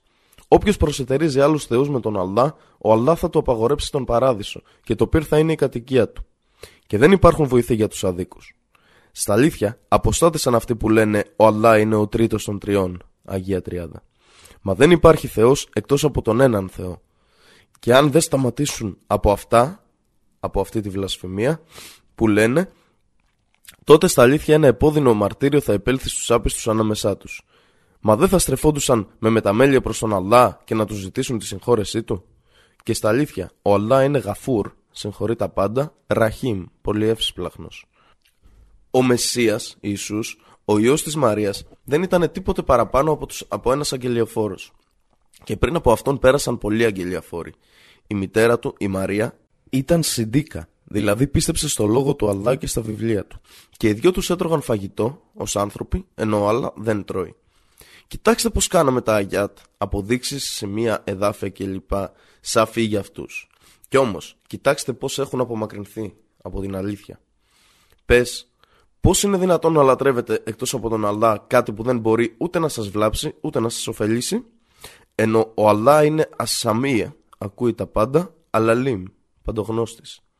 Κοράνιο 5, 72-76 Και ειδού, ο Αλλά θα πει «Ω Ιησού Ιε της Μαρίας, εσύ είπες στους ανθρώπους «Λατρεύετε εμένα και τη μητέρα μου ως θεούς εκτός από τον Αλλά». Θα πει «Δόξα σοι, ποτέ δεν θα έλεγα κάτι για το οποίο δεν έχω δικαίωμα. Αν είχα πει κάτι τέτοιο εσύ θα το γνώριζες. Γνωρίζεις τι είναι στην καρδιά μου, ενώ εγώ δεν γνωρίζω τι είναι στη δική σου. Στα αλήθεια, εσύ είσαι ο παντογνώστης των αοράτων. Ποτέ δεν τους είπα τίποτε παρά μόνο αυτό που με διέταξες να πω. Να λατρεύετε τον Αλλά, τον Κύριό μου και Κύριό σας. Κοράνιο 5, 116, 117 Και είπαν, ο Αραχμάν Παντελεήμων απέκτησε έναν ιό. Στα αλήθεια, φέρατε με αυτά τα λόγια κάτι τερατώδες. Παραλίγο οι ουρανοί να σχιστούν και η γη να σχιστεί και τα βουνά να καταρρεύσουν εξαιτίας αυτών των λόγων. Ότι απέδωσαν γιος στον Αραχμάν. Και δεν ταιριάζει στη μεγαλοπρέπεια του Αραχμάν να αποκτήσει έναν ιό. Στα αλήθεια, όσα βρίσκονται στους ουρανούς και στη γη δεν θα έρθουν στον Αρραχμάν παρά ως δούλοι κατά την έσχατη ημέρα. Κοράνιο, Σούρα Μαριάμ, 19, 88 έως 93 Η Μαρία δεν ισχυρίστηκε ποτέ ότι ήταν η μητέρα του Θεού ή ότι ο γιος της ήταν Θεός. Ήταν μια ευσεβής ενάρετη γυναίκα. Και ο Ιησούς απορρίπτει εδώ κάθε γνώση για οτιδήποτε αποδόθηκε σε αυτόν από όσους πήραν το όνομά του. Η λατρεία της Μαρίας, παρόλο που αποκηρύχθηκε από τους προτεστάντες, εξαπλώθηκε ευρέως στις πρώτες εκκλησίες και στην Ανατολή και στη Δύση. Επιπλέον, οι ακόλουθες αναφορές στη βίβλο θα σας επιτρέψουν να κατανοήσετε τις διδασκαλίες του Ιησού.